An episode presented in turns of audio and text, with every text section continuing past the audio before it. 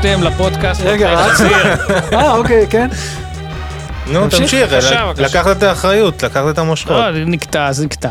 אה, שוב, שלום לכל מי- המאזינים, המאזינות, איפה שאתם נמצאים, בדרכים, בעבודה, אה, אולי בבנק, בתור, בכל אה, מקום.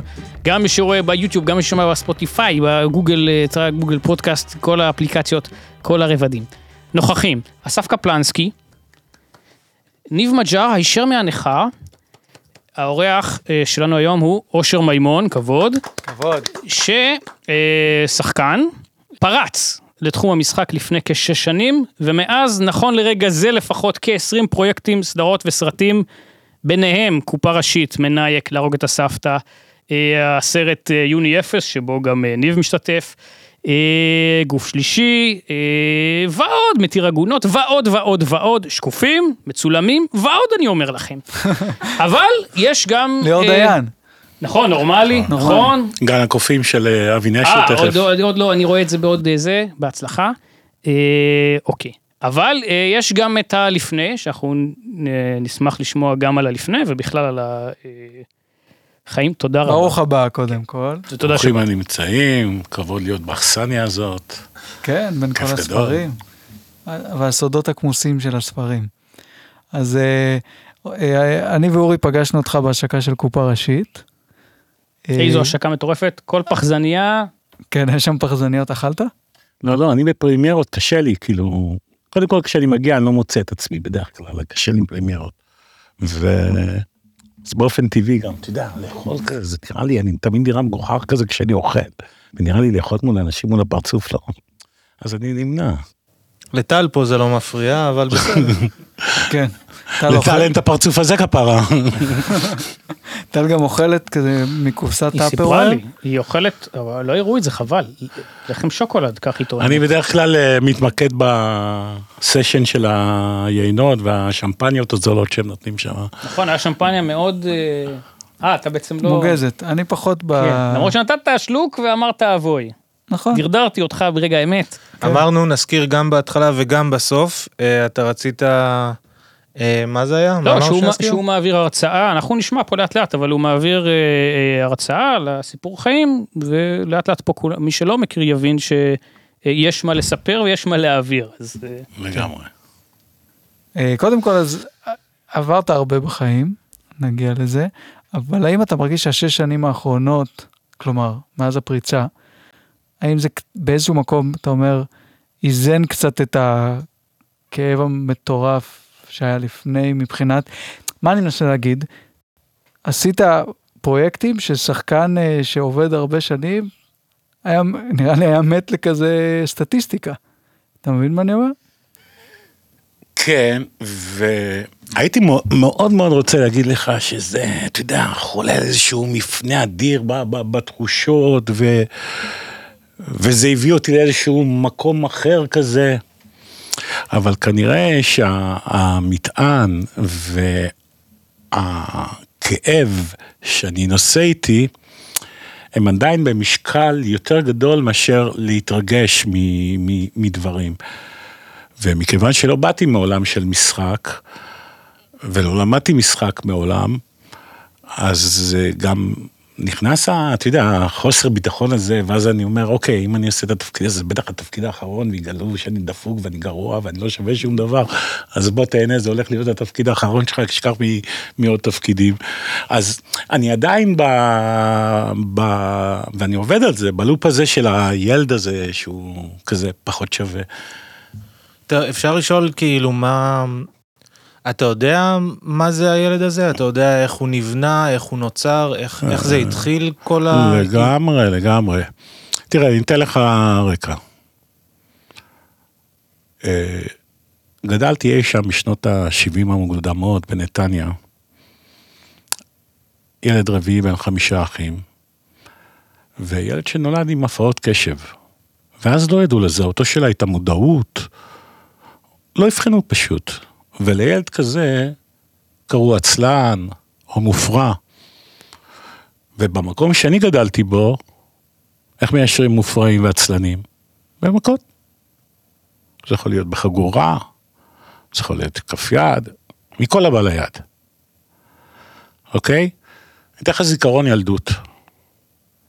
אני יושב בבית של אמא שלי בנתניה, הברזתי מבית ספר, אני חושב שראיתי, זה היה, אני חושב, רגע עם דודלי בטלוויזיה. הייתי בן עשר.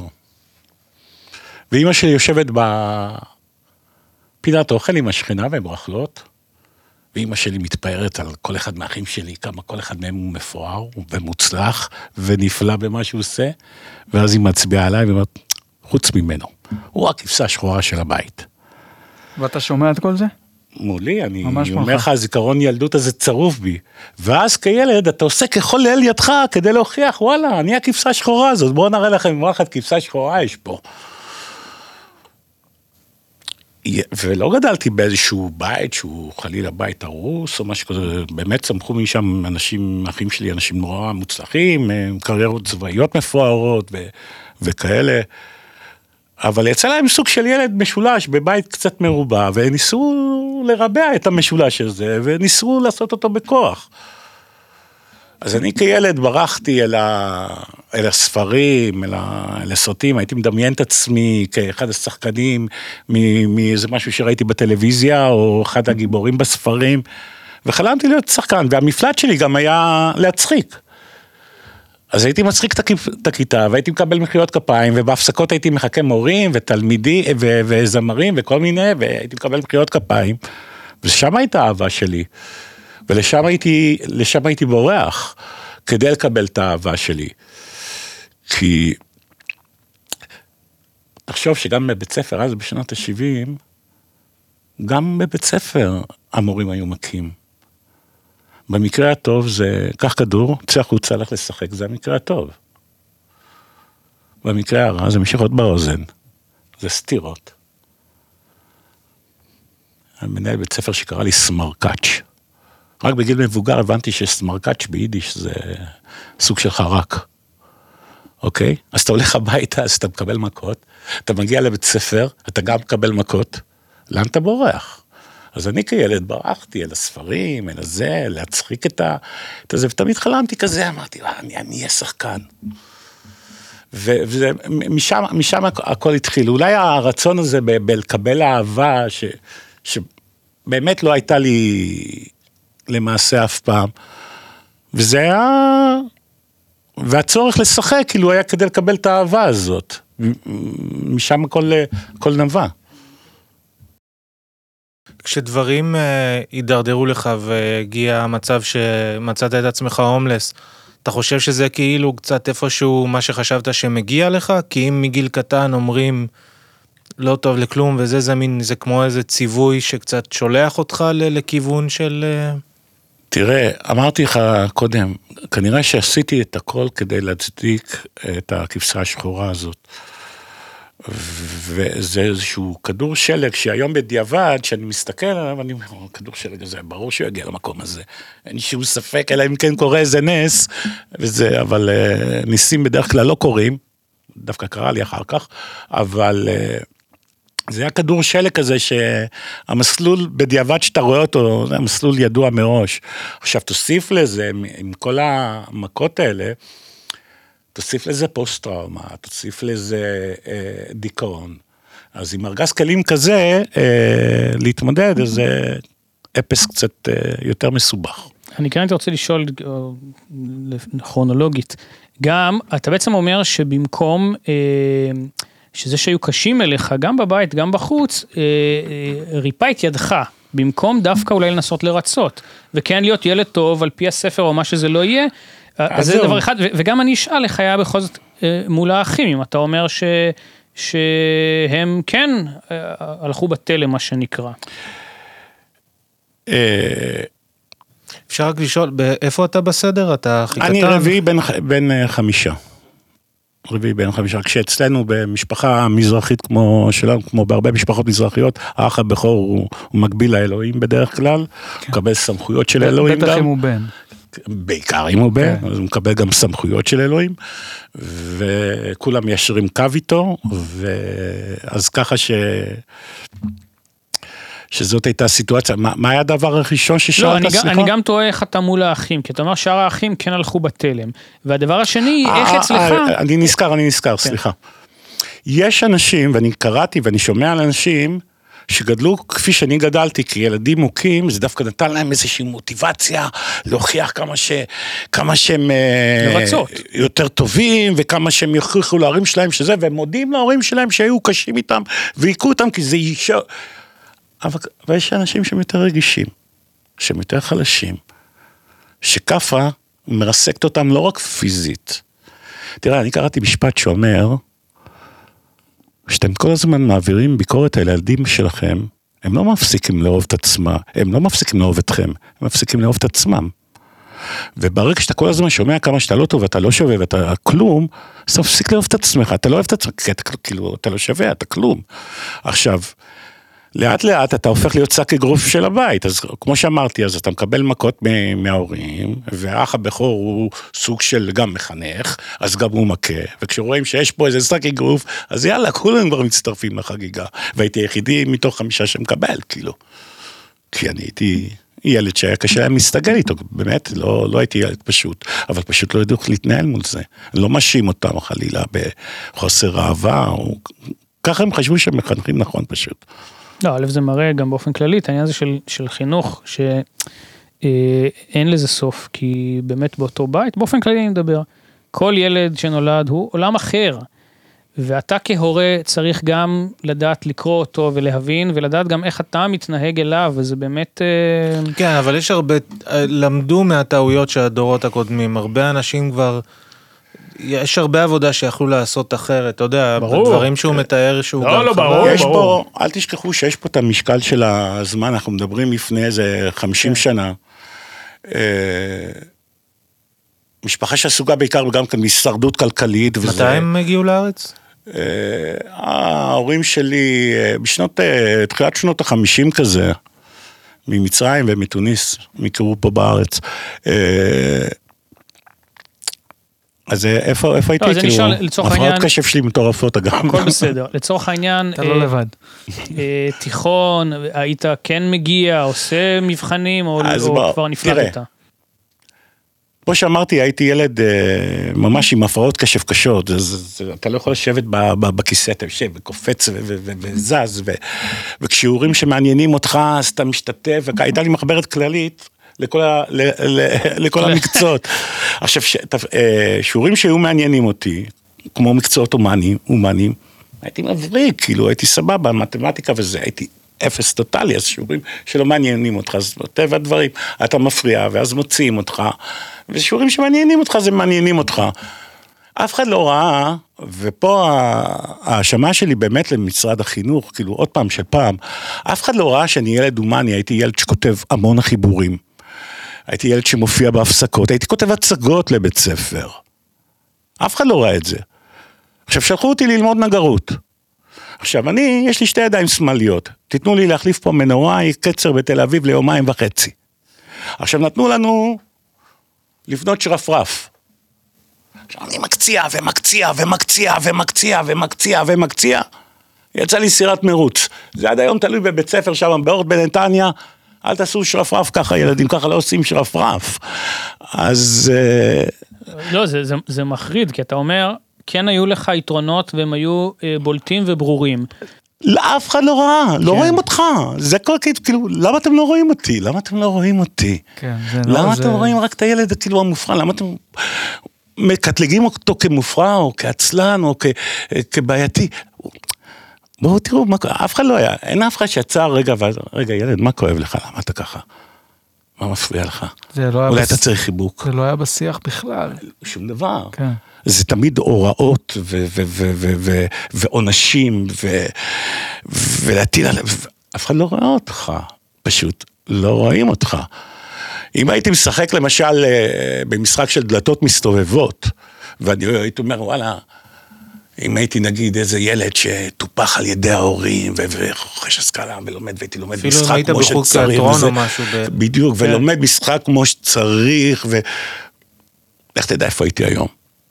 אתה מבין? אז בעצם מישהו אתה- היה רואה את זה. אז אתה אומר, אפילו אם הייתי נולד נגיד 30 שנה יותר מאוחר, והמערכת הייתה קצת יותר פתוחה, כן. החינוך היה אחר, אתה יודע, כל מיני אה, סטנדרטים שפשוט לא אה, קיימים אה. היום. הקלישאה אומרת ש... מספיק, אה, ילד צריך מבוגר אה, אחראי אחד או משהו כזה. כן, שיהיה. לא היה, שיאמין בו, לא, לא, לא, לא היה את הדבר הזה. ואני כל הזמן, אתה יודע, משתעשע במחשבה, רגע, אולי היה את האחד, לפעמים אני רואה, אתה יודע, כתבות של ילדים שהיו מופרעים, ואז יש איזה מורה כזה, מיוחד כזה, שאסף אותו אל חיקו וטיפח אותו והאמין בו, והיום הוא איזה ביג שוט. כן. אבל אה, תשמע, אתה לא יכול אה, להשתעשע במחשבה הזאת יותר מדי, אה, זאת יש- החבילה. יש לי אימא פסיכולוגית ואני גם בן זקונים אז היא- היא כבר בת 81, היא מספרת לי סיפורים, לא רק, גם בשנות ה-90 המון ילדים לא היו מאובחנים עדיין עם הפרעות קשב ואני מכיר ככה כמה במשפחה מה, אני, שלי. אפילו אני, שאני הרבה יותר צעיר, לא... אם זה היה היום, ברור לי שהיו שולחים אותי לאבחון ומגלים את ההפרעת קשב, והיו... אז זה היה מין כזה, חלק הלכו, חלק לא, ואני פשוט, אה, איך אומרים, הייתי במאבק תמידי בכלל לעבור את ה-56. אני שמעתי גם על סיפורים אבל שנות ה-70-80 שילדים שהם קצת יותר רגישים, קצת יותר אה, אומנותיים, קצת חושבים אחרת, לפעמים היו שמים אותה עם החינוך המיוחד. זה עד כדי, היו סיפורים שאנשים שגדלו בזה והיה סיפרו על זה שזה, זה היה מזעזע, שמו אותם עם חבר'ה ברמה הרבה פחות... הוסללו, אני, אז אני אומר לך שזה גם כן, עוד פעם, זה דברים שגיליתי אותם בדיעבד. רק אחרי זה שאתה גדל, אתה מבין שהכיתה שהיית בה מכיתה א' עד כיתה ח', אז זה היה, לא היה חטיבות ביניים, זה היה א' עד- עד ח' ואחרי זה תיכון. ואתה רואה שדווקא בכיתה שלנו, א' שלוש עד ח' שלוש, ילד אשכנזי אחד שהוא הגאון של הכיתה, רובם משפחות כאילו מזרחיות, כבדות, ילדים נחשלים, ומהכיתות האח- האחרות, האחד והשתיים, כאילו כיתות ברמה, כאילו ממש. אז אתה מבין, בואנה, הסליל- הסלילו אותך, כאילו, הכניסו אותך לאיזשהו מין כיתה כזאת של, יאללה, טוב, זה אלה. אבל איך יודעים בכיתה א' כבר על ה... לא יודע, לא יודע, לא יודע, זה, זו, זאת השאלה. אצלך בתיכון, אבל לא- שמות משפחה, אה, כן. אזורי מגורים. עוד פעם, אז גם כן הגזענות הייתה אה, אה, יותר בוטה. לי היו מורים שהיו אומרים לי, תחזור לעצים שלך באפריקה למשל, אתה מבין? אז אה, אולי ניסו לעשות איזה סוג של אינטגרציה, אבל אה, גם כן אינטגרציה עם איזה ילד אחד אשכנזי בכיתה, וכשכולם... אתה יודע, איזה, איזה אינטגרציה זאת. אבל נגיד אהבו, הילד הזה אהבו אותו כי הוא אשכנזי וזה, או דווקא הוא היה... הוא גדל להיות, אגב, כאילו. הוא גדל להיות, אגב, קובי אבר, להיות uh, הממונה על השכר באוצר, תשמע, הבן אדם נהיה תותח. קובי אבר. כן. מסקנה, אה, גם להיות הוא- אשכנזי, תיוולד עדיף מזה להיות ראש אשכנזי. השועלים, כאילו. באלף שלוש. לא, כל הוא אחד היה- ישלים. הוא היה תותח, הוא באמת היה, אבל לא, אהבנו אותו, כי גם כן אה, ידע לשחק כדורגל טוב, אהבנו לשחק כדורגל, ו... כן, הוא היה, הוא היה אהוב, הוא היה ילד אהוב. אה, אגב, גם חלק מהמפלט שכאילו, אני חלמתי או להיות שחקן טלוויזיה וכאלה וזה, או כדורגלן. ושיחקתי כדורגל לא רע בכלל, כאילו בבית ספר או בשכונה, בואנה הייתי מקרקס שם, מרדונה היה מתקשר, שואל אותי איך עשית את התרגיל הזה, קרקס. ואז אני נרשם למכבי נתניה. לשחק, לעשות גם כן במכבי נתניה, גם היה כאילו. קבוצה מאוד ב- באיזה ואז. הייתה בשיא כן, של המכבי כן, נתניה, כן, של כן. נתניה ועוד 15. כן. ואז אתה מגיע לקבוצה, ואתה חלק מהקבוצה, ויש לך מאמן, שהוא כמו ההורים שלך. איזה גיל זה, נוער? המורים, והוא כמו המורים שלך. התחלתי במכבי נתניה בגיל אה, 10 או 11, ו... וזה גם מאמן מאוד מאוד מאוד אלים מילולית. אידיוט, איך אתה מוסר? אידיוט, תן פה. ואז הייתי כופה, כופה, הרגליים מקבלות משקל של טון כל צד. אתה לא מצליח אפילו למסור פס, הייתי משחק גרוע. בשכונה, בבית ספר, מקרקס, עושה מה שבא לי. שערים בבולה לחיבורים. מגיע למגרש, ההוא צורח, אני כופה, כופה. כמה שנים ניסיתי גם כן, אתה יודע, להחזיק את זה, אבל אה, לא. כשאני שומע את הדברים האלה, אני אומר, כאילו בטח, אני, אני בנקודת מבט שלי אומר, בואנה, אתה ילד, אתה כבשה לבנה במשפחה. כאילו, לי זה נשמע ילד רגיש, תראה, בן אדם שמגיב בתקופה שבה הקשיחות הייתה משהו הרבה יותר, אתה יודע, שלא, זה לא הדבר, זה הדבר רע, זה הדבר הכי שגרתי. יש פה ילד שהגוף שלו מגיב לזה, כאילו יש פה איזשהו משהו אה, נעלה אבל בעיניי. אתה מבין שזה בדיוק אבל זה הפוך. בדיוק כן, הפוך, זה נחשב כאילו- לחלש. גם היום אגב, עוד פעם, אנחנו באיזה מין מיליה, עוד פעם, שהוא לא בדיוק אה, מייצג... בואי אה, נעמה, את אתה. יודע שזה הילדות שלי. זה זה, זה אשדוד אוקיי. בשנות כן, התשעים. אוקיי. זה, אתה יודע, להיות ילד רגיש הייתי עם בעיות יוצא דופן. באלימות מטורפת. ו- לא הייתי יודע, ילד יוצא דופן, כאילו היית יכול בבלוג ב- לשמוע את הילד מקומה שביעית צורח ואת הילד בשביל איי איי אתה אתה יכול להלחין את זה גם, זה יש לו את היה לי הצליל שלו, בקומה שלו, מעל שלו, האימא, כן. פה גרב ואתה שומע את המכות אתה על שומע- הגוף. אתה שומע, זה, זה לא היה כזה, אתה יודע, לא הייתי כזה יוצא, זאת הייתה דרך חינוך שהייתה אז, וזה אסון לילד, זה אסון, זה אסון לילד, כאילו... ש...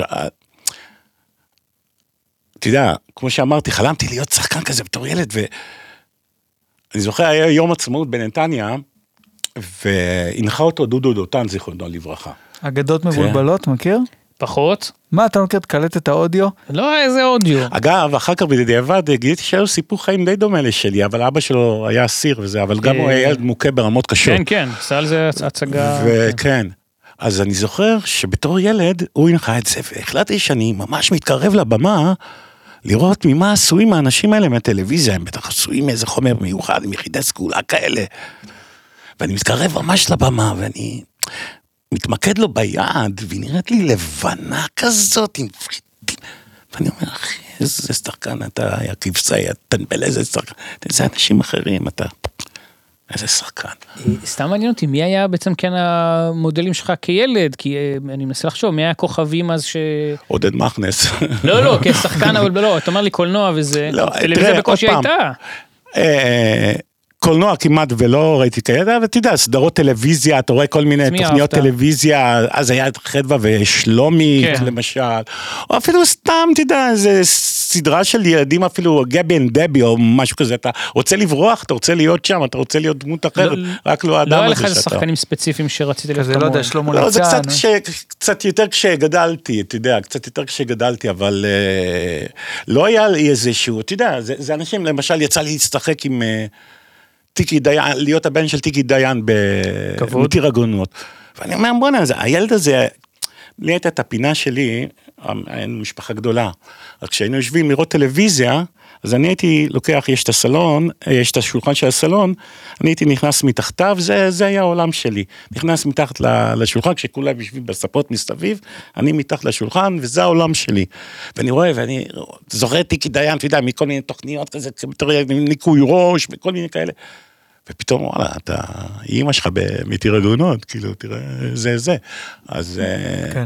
לא היו לי גיבורים אה, ממש זה, אבל רציתי להיות חלק מהעניין, הדבר. הד- מה- מהדבר הזה. וקרה לי שקרן מור הייתה אימא שלי ב- בתוכנית על הרשלה, ששיחקתי את אה, הרשלה. בחלם בהלם.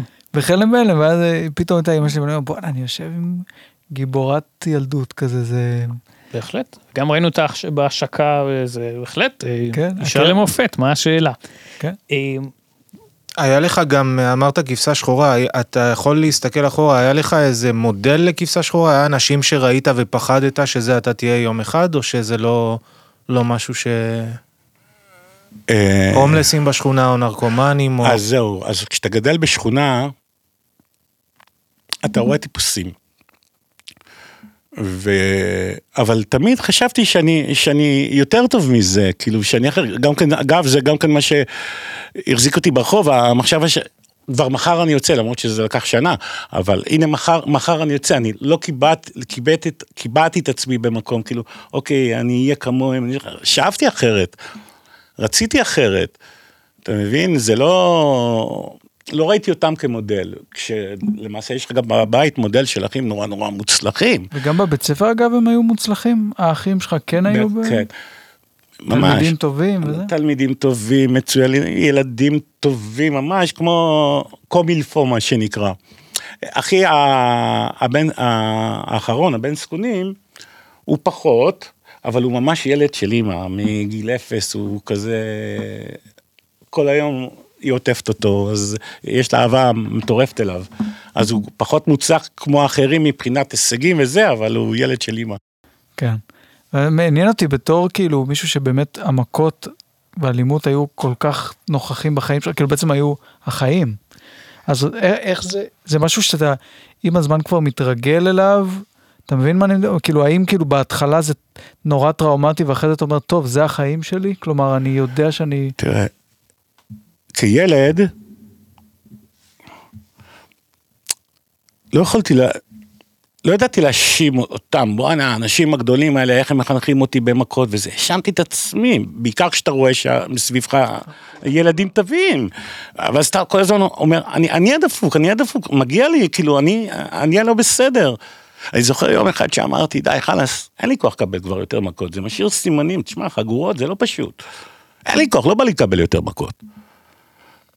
וריפאתי את עצמי במכנס, ועוד מכנס, ועוד מכנס, ועוד חולצה, ועוד סוודר, ועוד מעיל, ואני ככה מתכסה מתחת לשמיכה, והסצנריו הרגיל, האבא חוזר מהעבודה, והאימא משסה תראה מה הילד שלך עשה היום בבית ספר, והחגורה נשלפת, והצעדים מתקרבים, הוא חובט וחובט וחובט וחובט. ואני אידיוט, לא משמיע צליל, במקום לעשות את ההצגות של איה, איה, איה, לא משמיע צליל. הוא מרים את השמיכה והוא רואה את הילד שלו ככה מרופד, אז אותו יום הוא הניח לי. אבל זאת, תחשוב, ילד שזאת המציאות היומיומית שלו. היית יכול לדבר איתי, כאילו היית מניף את היד לגרד את השיער, אז, אז, אז, אז אני הייתי מתקפל מולך. אני גם כן הייתי ילד אלים, הייתי ילד שהולך מכות, כאילו. צריך לפרוק את זה, אז מישהו באתי זה אז לשאול, בשכונה, אז אתה גם הולך מכות, כאילו הייתי ילד שהולך מכות. והיית מחפש גם כאילו... למי להציק? לא, לא, לא, לא, לא, לא, ההפך. כשהן מתפתחות מכות אתה שם. הם פתחות מכות, אני שם, זה שכונה. כן. אתה גם לא יכול להיות מחוץ לדבר הזה, אתה מבין? אבל ככה, אתה גדל שככה פותרים דברים. ככה פותרים דברים. כשאתה גדל אתה כבר מבין אחרת, אבל uh, השריטות נשארות שריטות. אבל זה, כל זה היה רק ב- בילדות ובתיכון, ואחרי זה מגיע הרגע שבו כמובן הכל אה, נהיה טוב, כמו שכולנו יודעים, השירות הצבאי. אה, אתה, אתה שייך היית- לשירות. לא, אתה היית, אבל לא, היית בתותחנים. נכון. הצבא צבא. דווקא היה איזשהו, מצאת משפחה חדשה? הרגשת דווקא... תשמע, אתה שווה בין uh, שווים, פתאום אתה מגיע למקום שאתה סוג של שווה בין שווים, ולא... רגע, זה מעניין, אתה גם, גם בקטע החברתי, וגם בסוף כן צבא, בטח, עוד פעם, תותחנים, ובתקופה ההיא, כן יש שם גם עניין של אה, כל מה שדיברנו עליו עד עכשיו, של להיות גבר וחזק, זה לא מקום לארטיסטים, בסדר? איך שם אתה אומר כן מצאת את עצמך, או... כי א', ממש חיכיתי להתגייס, קודם כל, שאתה גדל עם אחי מודל זה גם סוף שנות ה-80. כן. זה העולם קצת 86, השתנה כן. טיפה גם. ב- נכון, נכון. והתגייסתי ישר, לא, כאילו, לבנון, אחר לא. כך כבר נהייתה כבר האינתיפאדה הראשונה, כן. כאילו, וזה... אה,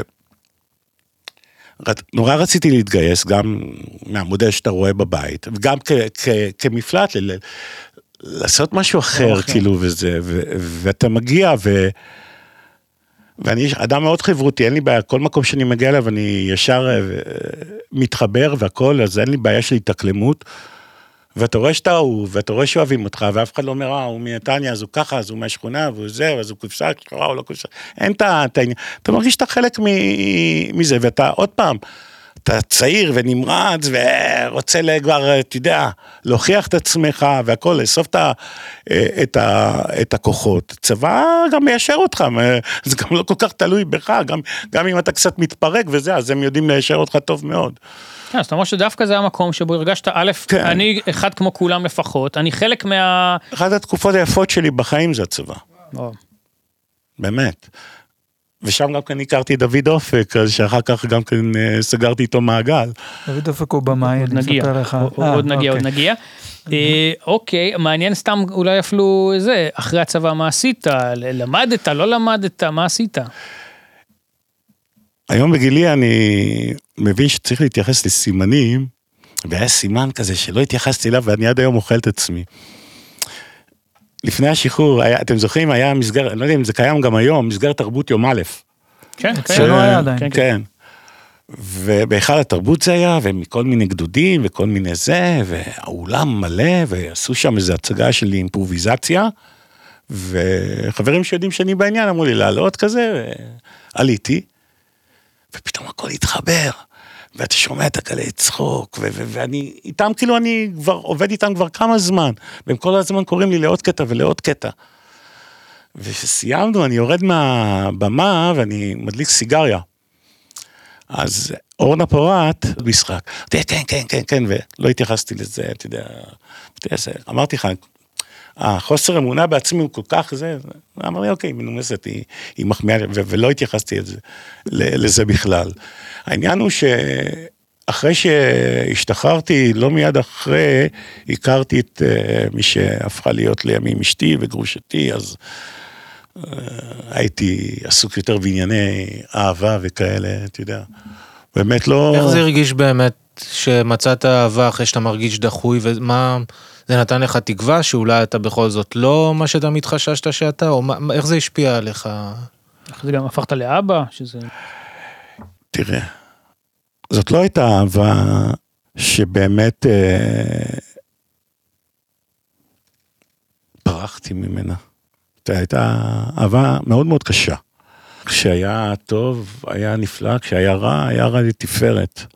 היום עוד פעם, זה, אני, גם עצמי לא ידעתי, גד- גדלתי עוד פעם במודל מאוד מאוד קשה, גם אני לא ידעתי איך לבטא את האהבה שלי. אהבנו נורא, אבל גם כן לא הסתדרנו, אז כש, כשהיה נפלא היה נפלא, כשהיה גרוע היה נורא, וזה היה שמונה שנים של ביחד נפרדים, חוזרים, חוזרים, נפרדים, חוזרים, נפרדים, חוזרים, נפרדים, חוזרים, נפרדים. אתה מבין? אז גם האהבה הזאת, היא לא הייתה אהבה שיכולת ליהנות ממנה, כל הזמן הייתי צריך להילחם עליה ולהצדיק את הקיום שלי, והנה, הנה, אני זה, אני פה, אני כן, אני אוהב, אני זה, וכל הזמן צריך... אז לא חווית גם אהבה שהיא באמת כאילו נקייה, היא לא הייתה אהבה בריאה. וכשהפכת לאבא, שינה דברים? אה, כבר בשלב של ההיריון הבנו שזה הולך לכיוון של גירושים. והתגרשנו לא הרבה אחרי שהוא נולד. אז ככה גם ה... זה לא שהאהבאות עכשיו יכולתי לממש אותה באמת, כי, כי כבר מההיריון הגירושים היו שם חזק בפ... על הפרק, וזה... ולמה הגירושים היו, לפחות ממה שקראתי, היו איזה שבר, זה היה איזה נקודת מפנה כזה? קודם כל, אני רוצה לספר על. על הטקס הזה של הגירושים, אתה יודע, על היום הזה. אוקיי, ויש את הטקס המגוחך הזה בבית הדין, ותרים את הידיים ותשלח לצד. גרתי אז אה, בדירה שכורה בתל אביב עם חבר, ואני מגיע לדירה, ואז היא כאילו היכה בי, בואנה, התגרשתי, וה- והילד וזה, ושמתי את הדיסק של אביתר בנאי, אז שזה היה... קרע אותי, אתה יודע, התפרקתי כמו, כמו, לא יודע מה, התעוררתי רק למחרת בבוקר מקופל באיזה פינה בחדר שלי, שאני אפילו לא מבין איך הגעתי לשם, זה ממש ריסק אותי. ואז למחרת אמרתי, אוקיי, מה שאתה הולך לעשות, אני נולדתי בשם אשר. אמרתי, אוקיי, אתה הולך עכשיו לסמן לעצמך התחלה חדשה, אתה הולך להוסיף ו', מאשר אתה תהיה אושר, אתה מסמן לעצמך עכשיו דרך חדשה, זה המוטו שלך, אושר, לשם אתה מכוון, אתה תשנה את השם, אתה תהיה אושר, והכל יהיה נפלא. אצתי, רצתי למשרד הפנים, החלפתי את זה לאושר, ואז הכל התרסק. שואו. ככה שזה לא כל כך אה, עבד, אה, עבד השם. אז אה, זה רעיון שלך היה? הגירושים. כאילו, כן, כן, לא לא, אתה יודע, זה- קצת קראתי, קצת, אמרתי, איך אני מסמן לעצמי איזושהי דרך חדשה כזה, נפרד, מה, נפרד מהאיש הזה, מה, לא, לא, לא אהבתי את האדם שהייתי. לא אהבתי את האדם שהייתי. באמת, אה, זה, ולמרות שכלפי חוץ עוד פעם אתה מצחיק ואנשים חושבים שאתה, זה אצלך הכל מיליון דולר כי אתה כל היום צוחק ומצחיק, אף אחד לא רואה את הליצן העצוב שבך, כי עוד פעם, כי זה, כי זה הכלי שלך להתנהל ב, בעולם, אף אחד לא רואה שאתה בפנים מת למעשה. אז הגירושים התחילו מאבק מאוד מאוד מאוד מאוד קשה, שאני באמת לא רוצה להיכנס אליו. אבל הוא מוביל, הוביל אותי להתרסקות מנטלית, פיזית, כלכלית. מה זה, מה זה התרסקות מנטלית? זה, זה לשקוע בדיכאון עמוק. זה ימים לא לצאת מהמיטה. זה, זה, זה לשכנע את עצמך איזה יום שלם, לקום לה, להכין לעצמך משהו, משהו לאכול. הייתי תמיד איש מכירות, כי עוד פעם, לא היה לי מקצוע או משהו כזה, לא, לא סיימתי לימודים ו, ולא היה לי תואר בשום דבר. והידיים שלי גרועות, אז תמיד הייתי איש מכירות, כי זה מה שידעתי לעשות, לדבר. ואז נאמר הייתי מתחיל אה, עבודה והייתי מתחיל נגיד איזה, כמו איזה איש מכירות תותח כזה ומבריק ומחיאות כפיים ואז נכנס לדיכאון.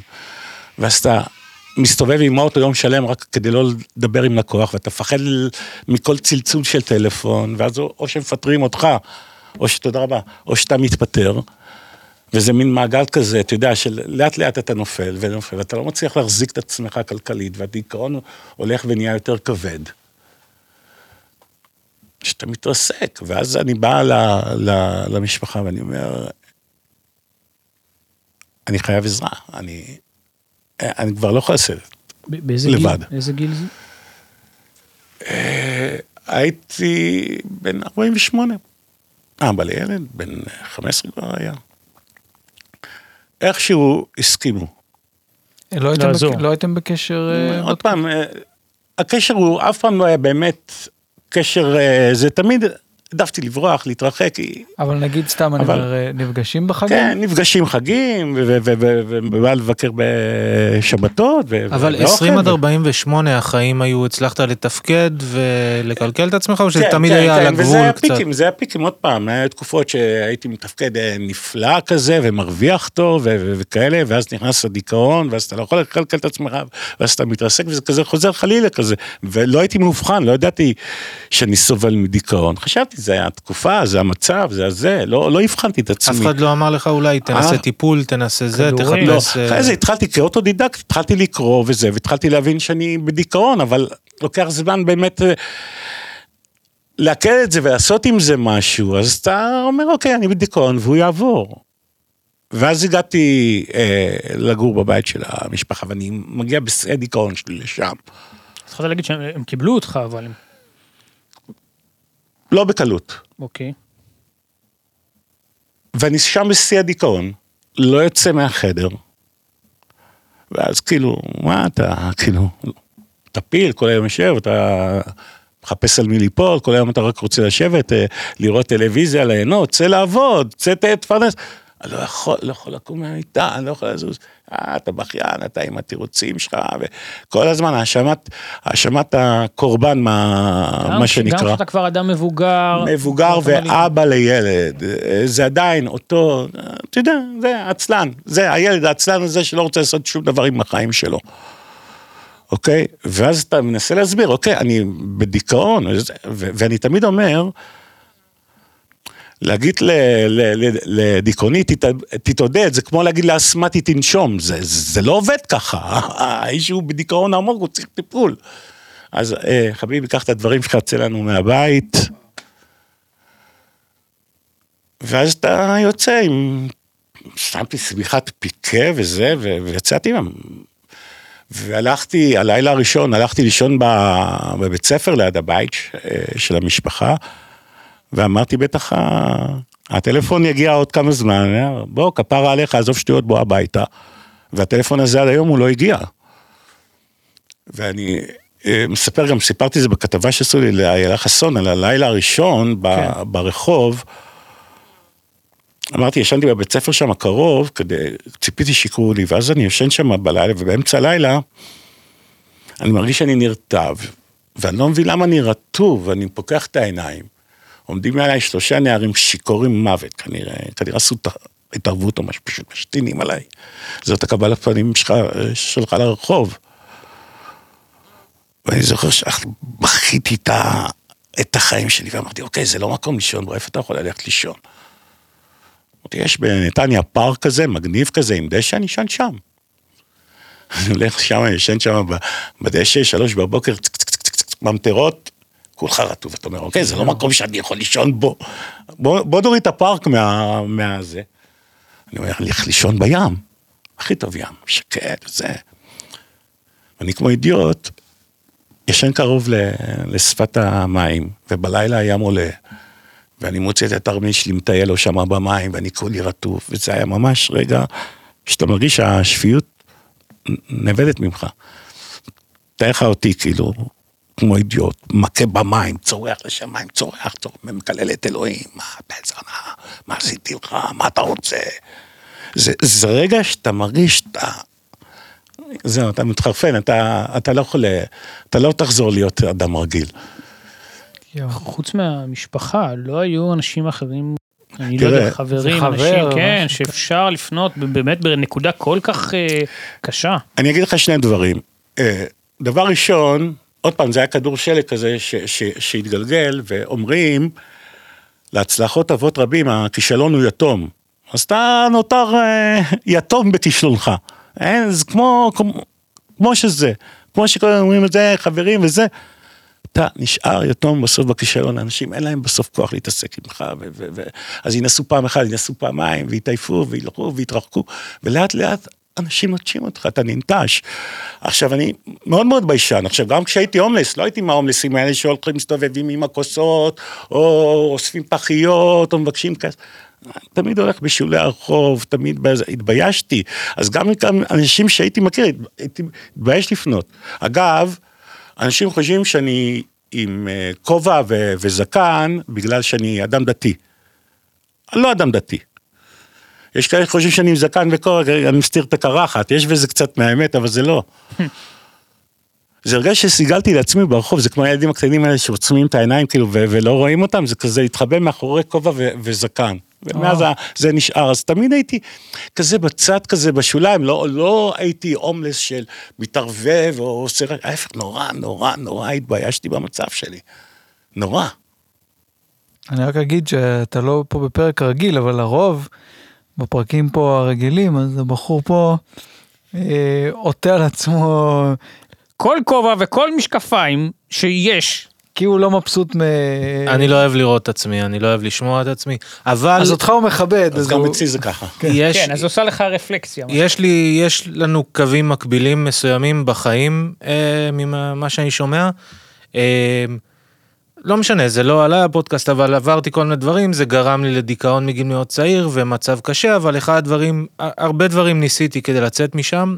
אחד הדברים שהכי עזרו לי זה למצוא אנשים דומים, שעברו דברים דומים, ואז כשהסתכלתי עליהם מבחוץ, ששמעתי את הסיפור שלהם, זה גם נתן לי תמונה על עצמי.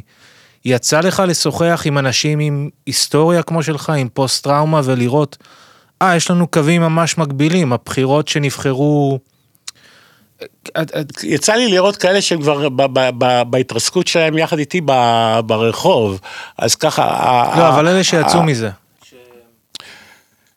תראה, אתה קורא, אני בן אדם שקורא המון וזה, וזה, אתה נתקל באנשים שחוו דברים דומים ויצאו מזה, ובאופנים שהם טיפלו בעצמם, אז אתה מבין את זה במישור האינטלקטואלי, אבל אין לך את הכוחות לעשות שום דבר, אתה לא מצליח ליישם, אתה מבין את זה, אתה מבין, אוקיי, הוא עשה דבר כזה, אם אני אעשה את זה, הוא יכול לעזור. ואין לך את הכוח לעשות את זה, אתה לא מצליח להביא את עצמך לשם. אני לא, אני לא. לא, אבל אני מתכוון על משהו אחר, למשל, בגלל, חיפשתי אנשים כאלה. זאת אומרת, לא, לא, לא המון המון חיפשתי. אנשים שהיו קרובים אליי אה, עברו המון התעללות, וחלקם הגיעו גם לסמים ואלכוהול, ואז הגיעו ל-12 צעדים. ובקבוצות האלה של 12 צעדים, פתאום זה קהילה שלמה של אנשים שבאמת הגיעו לתחתית.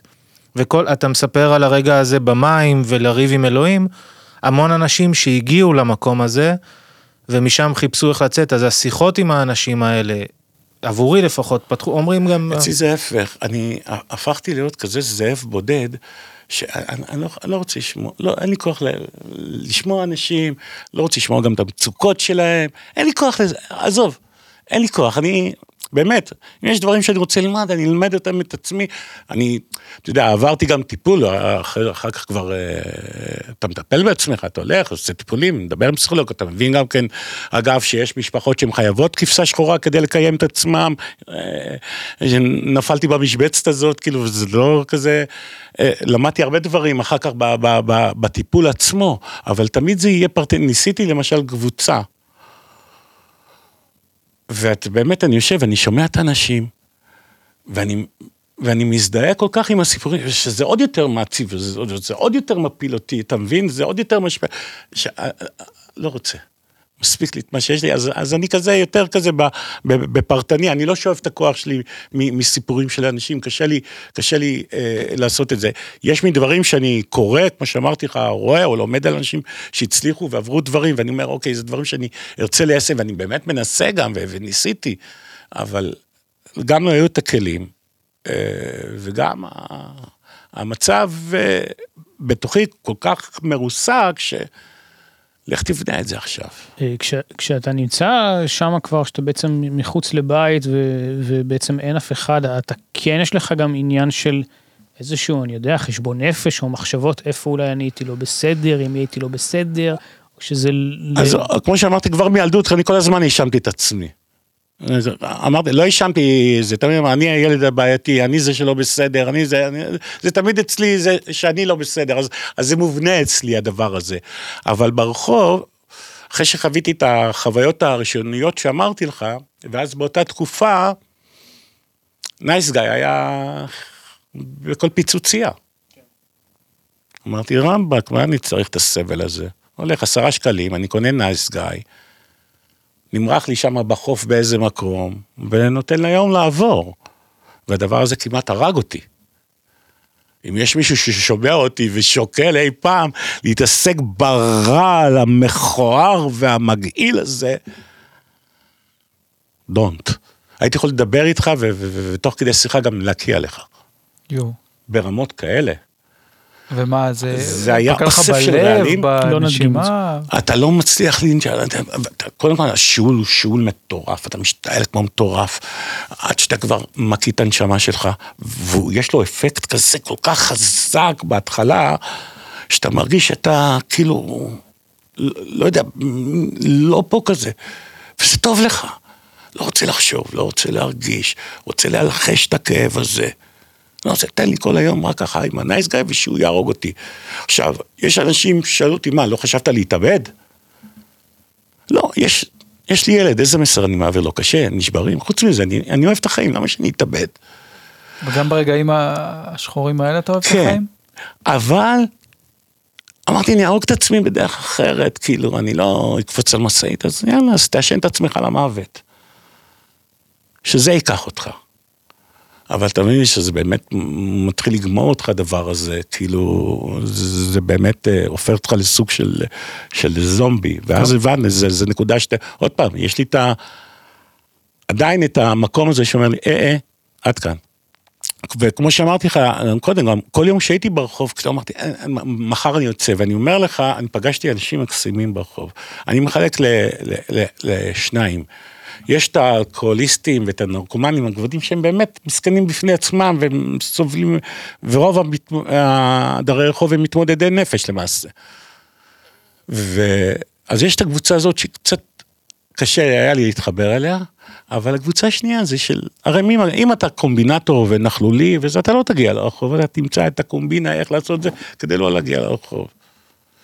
אם אתה רגיש וחלש ואתה קורס תחת העומס, איך אתה כוח להילחם, אז אתה תגיע לרחוב, ופגשתי שם אנשים נפלאים, עם המון חמלה, שם טיפוס, למשל, דני עיתונים, מה, בן אדם, הוא מסתובב עם אופניים, מיליוני שקיות, כל מיני דברים שהוא אוסף.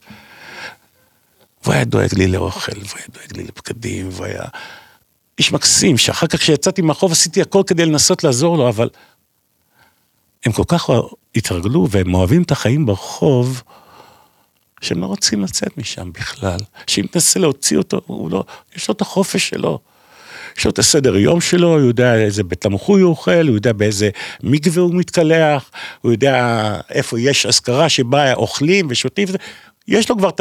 יש להם כבר את הסדר יום הזה שלהם. עכשיו, שתכניסו אותם לאיזה משבצת של בית במחויבות ועבודה, והם יברחו. זה כמו להיות עבד, אני הבנתי שחלק מרגישים שזה כמו מחנק של אה, חברה רגילה. כאילו, תחשוב, אתה מגיע לרחוב, כאילו, מה תעשו לי? אני עכשיו ברחוב, מה תעשו לי? מה מה תעשו לי?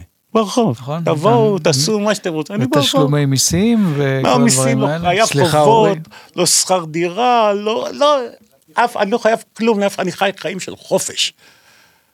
אבל לא רציתי את החופש הזה, אני לא רציתי, אני תמיד רציתי לחיות אחרת, גם הכרתי חיים אחרים, כאילו, ואני שואף לחיים אחרים. אז תמיד היה לי את הקטע הזה של, מחר אני אצא, מחר אני בטוח אצא. בעצם כמה זמן נמשך עד שהגיע המפנה, שנה. אוקיי. ואיפה בכל זאת גרת? אמרת של... היו לך כמה אז ניסיונות. מצאתי לי את הזולה שלי בחוף הים. כן, בים. כן, בים.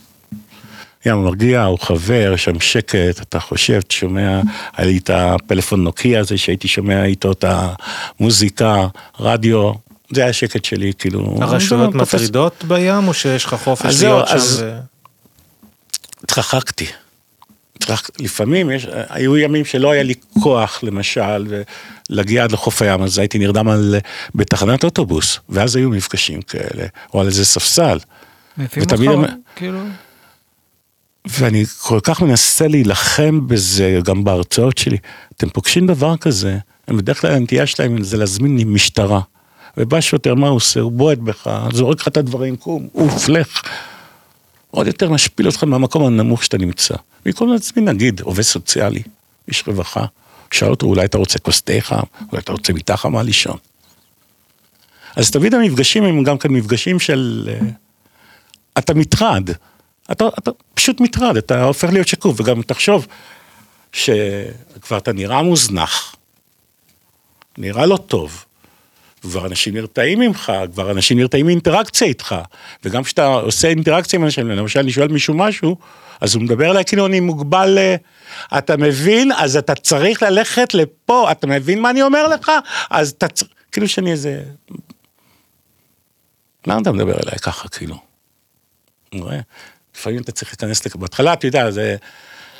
איפה הייתי אוכל? אז הייתי הולך לקניון, לחכות מישהו יסיים לאכול, ואז לאכול, כאילו, מה, זה מה מגיע, שנשאר, זה מגיע, היה מהר, בהתחלה. זה מגיע מהר הדבר הזה, כי אני תמיד חושב על הדברים האלה, זה איזשהו פחד מאוד מהילדות שיש לי של אה, להיות ברחוב. זה לא יודע למה, זה נורא, דבר שמאוד מעסיק אותי, אני חושב שאולי להרבה אנשים זה... אחי, הייתי מבואה ברמות, בעיקר בימים, כאילו, הייתי בטוח שאני לא, אני בטוח ימות, אני, איך, איך עכשיו, לך תאכל, איך תציג לעצמך אוכל?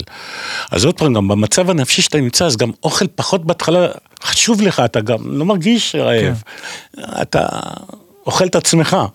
לא, אבל כשזה כבר מגיע לקטע של אוקיי, עכשיו אני צריך להסיק לי לאכול, אני חייב לשרוד פשוט. ו... חייב לשרוד. כן, איזה מאיפה? חוקים אחרים. אז אתה הולך ואתה מחכה שמישהו יסיים בקניון ואז לאכול, ואז לאט לאט אתה שומע על בית תמחוי, ואז הלכתי לאכול בבית תמחוי הזה ונשארתי להתנדב בו ולהכיר שם אנשים וכאלה, אבל זה, תחשוב, כל יום ברחוב הוא מלחמה יומיומית, זה, פחד של אלוהים, לכן גם כן בהתחלה הנייס כזה, נתן לי את, ה- את השקט הזה, כאילו נמרחתי באיזה מקום, וזהו, תן לי לעבור את היום כזה ככה. מחר אלוהים גדול, יום מחר. כמה זמן, חודשים היית עם הדבר עם הזוועה? הזה? כן. אני חושב שזה ארבעה, חמישה חודשים וואו. לפחות. וברגע שהרגשתי שזה, אני, אני, אני הורג את עצמי, שאם אם, אם אני לא זורק את זה, אני, אני מת. אז זה החלטה של יום? כאילו של... כן, כן, ויש לך ייסורי גמילה של הדבר הזה, כן, לזה אין, ממש. לזה אין קורס של אלן קאר. יש לך ייסורי גמילה, יש לך ממש כמו קריזים כאלה, ו, ו, ו אתה עם עצמך, אין, אין לך עם אף אחד. וואו, זה היה מטורף, כאילו, זה, אני אומר, כאילו, יש פתגם שאומר, אתה לא יודע כמה אתה חזק, עד שלהיות חזק זאת הברירה היחידה שנותרה לך. אני תמיד הייתי בטוח שאני חלש, ואני זה, נותנים לי מכה, אני בורח, לא, לא, אין לי ראש אה, לזה. אני חלש, אני תמיד חלש, אני תמיד אפסיד, אני תמיד לא אצליח. אז תמיד חשבתי שאני, שאני חלש, שאני, שאני לא, אני לא אשרוד דברים, שאני לא זה. ואז לאט לאט אתה מגלה, וואלה, עברתי עוד יום. וואלה, אכלתי היום. וואלה, היום התקלחתי. אתה מגלה בעצמך עוד כוחות. וואלה, סבלתי שורד. היום, אבל וואלה, התאפקתי, לא לקחתי את הנייס גאי, כל הכבוד לך. הייתי מדבר לעצמי כמו, יש לי, אה, היה לי דוד, אה, זיכרונו לברכה, שנפטר לא מזמן, הוא היחידי, הוא היה אח של אבא, שהיה נותן לי אהבה כשהייתי ילד, כאילו, הוא היה לו שם אה, כ- חיבה בשבילי, הוא היה קורא לי שילופילו. זה השם חיבה שלו אליי, שילופילו. הוא היה צובט אותי בלחיים, הוא היה קורא לי שילופילו. אז כשהייתי משיג לעצמי משהו לאכול ברחוב, הייתי מדבר לעצמי, כל הכבוד שילופילו שאכלת היום, כל הכבוד. הייתי, את- הייתי מצחיק את עצמי הרבה ברחוב, הייתי מדמיין את עצמי מדבר עם רפי רשף. אתה יודע, כן רפי וזה, ומתאר לו סיטואציות שאני עובר ברחוב, הייתי ממציא שירים, שהייתי, יש שיר שהמצאתי, ש- שנתקלתי באיזה סיטואציה, אם אתם רוצים אני אשאיר לכם אותו, אבל הוא דפוק לגמרי. ברור שרוצים. אה, ראיתי איזה, ואז היה מלווה אותי כל היום השיר הזה, הייתי כל הזמן ממציא לעצמי שירים. חייב, יודע, להשיג את עצמי כדי גם להצחיק את עצמי וגם לשעשע את עצמי כזה. היה, נתקלתי באיזה, היה איזה תיירים שיכורים כזה, באיזה בית קפה כזה בטיילת שמה. ואז אה, המצאתי להם שיר, והוא ליווה אותי שיר הזה חודשים. הלחן הוא לחן עממי, באמת. ממי גנבת את ה... ואני גם הייתי שר אותו לעצמי במין מבטא כזה, זה הולך ככה. אל תהיה כזה חולרה, אל תהיה כזה בנדיט, בוא ותצטרף, יש חבר'ה, בוא תראה, היא גם תביט, איך פה חבר'ה משחקים כאן, יש בנדיט, יש גנרל, הזונה תפרוץ בבכי וגנב, לייק לבלב, אוי חבר'ה משחקים כאן, ככה כל היום. כל היום הייתי שרתי את השיר הזה. אני מרגיש שאתה פספסת את התרנגולים, אתה יכולת להשתלב יפה שם אלכסנדר יהלומי. כן, עם נורי פולני וכל ה... אבל זה נשמע באמת... לא, אבל גם היו שירים בסגנון מזרחי כזה, עמוס אוהב את בחבסלק, סלט, זה כזה קוסקוס כזה. או שהיה לי שיר כזה שהייתי, שר לי, וגם הדבקתי אותו בלהרוג את הסבתא, זה כבר היה קצת, הגעתי איתו להרוג את הסבתא, זה שיר כזה של... טה טה טה טה טה תרחם עליי, טה טה טה טה טה טה תרחם עליי. זה שיר כזה גם כשהייתי שר לעצמי. הייתי ממציא, פשוט מעסיק את עצמי ברחוב כדי באמת לא ליפול יותר מדי לתהומות. תכף נגיע באמת אל השלב שזה משתנה, רק רציתי לשאול, אמרת שהיית בעצם כל הזמן הזה עדיין בנ- בנתניה, כן סיפרת באחד המקומות שגם יש את הפחד משאנשים בכל זאת יכירו אותך ויראו אותך בנקודה הקשה. ועוד שאלה, במהלך השנה הזאת, אתה, עד כמה כן חשבת שעוד רגע יגיע טלפון מהמשפחה, מאיזשהו מישהו קרוב, אה, שיחזירו אותך, האם זה היה קיים או שכבר די מהר אתה שוכח בכלל מהאופציה הזאת? ברגע שלא הגיע הטלפון ביום הראשון, ולא השני ולא השלישי, הבנתי שפה זה כבר, זה, זה, זה כבר לא, ויתרתי על הדבר הזה, זה, זה הבנתי שהדבר הזה כבר אה, אה, לא, לא יקרה. אבל היו פנטזיות שאולי משהו אחר יקרה, שאתה לא תצטרך להרים את עצמך, שמשהו יבוא ויעזור לך, או יגלו כן, אותך. ות, או... ותמיד גם כן בפינה שם, זה, ש- שכן, הבית יבוא ויגיד, אה, הלו, הגזמנו, בוא. אני, אני אומר, כאילו, וואלה, יגאל עמיר החרא הזה, הלך, רצח ראש ממשלה. מוזכר פה כל פרק, כן. אתה מבין? רצח ראש ממשלה. המשפחה שלו מחבקת אותו, ומממנים לו עורך דין, ועד היום מלווים אותו, והבריחו זרע שלו. רצח ראש ממשלה! אני לא עבריין. אני לא פושע. למה אני צריך לשלם את המחיר הזה? כאילו, אתה מבין? למה, למה כאילו, מה הפשע הגדול פה? מה, למה, למה פושע כזה מקבל כזה חיבוק של המשפחה, ואני fucking בן אדם שהתרסק. למה? זה לא פייר. אתה מבין? אז ושאלת עוד משהו ש... אה, לא, אם באמת היה לך מקרים שבהם באמת אה, נתקלת או חששת מלראות אנשים בנתניה שמכירים אותך, ולמה, והאם חשבת נגיד לנסוע לעיר אחרת כדי להתרחק? כשצילמנו שקופים, סמוי סלבט עליי והוא צודק, הוא אומר לי, "מה, אפילו הומלס אתה לא יודע להיות, במקום ללכת להיות הומלס בתל אביב, מה אתה כן. הומלס בנתניה? מה, אתה אפילו הומלס לא יודע להיות. כשלתי גם בתור הומלס, מה אני אגיד לך? גם את זה לא עשיתי טוב. תראה, אה, נכון שהתביישתי והכל, אבל זה עדיין הסביבה שאתה גדלת בה ואתה מכיר, פתאום גם יחד עם זה ולהיות לבד ועוד בעיר זרה אחרת, זה נראה לי too much. אני מבין אותך, אני חושב שהייתי עושה אותו דבר. כי פה אולי, אתה יודע, עוד מישהו יזכור לך חסד נעורים ויפגוש אותך, ו... אבל קרוב, עדיף שזה יהיה יותר קרוב מאשר תל אביב, לך תדע, כאילו איזה טיפוסים, ומה, כי גם ככה בנתניה ברחוב נתקלתי בטיפוסים, אז לך תדע בתל אביב כאלה. ויש אנשים שאתה בקשר איתם? ברחוב? שפגשת ברחוב? אה, אני עדיין נתקל בהם לפעמים. בהתחלה הייתי עושה ממש מאמצים, כאילו לוקח, להתקלח אצלי, ובא ואוסף אוכל ומנסה. הבנתי שזה לא... הם הם ממשיכים בשלהם, כאילו, אני הייתי אורח, אורח שהם מאוד אהבו ואני אהבתי אותם, אבל אתה יודע, זה כמו כל דבר בחיים, אז לאט לאט זה כבר התרחק והתרחק והתרחק. היום מדי פעם אני שמח לפגוש אותם, כאילו, וזה חיבוקים גדולים והכל וזה, אבל אה, כבר אין... אה, כן, ו- ודברים קשים כמו שחווית בהתחלה, זה דברים שקרו מדי פעם בשנה הזאת? כי זה...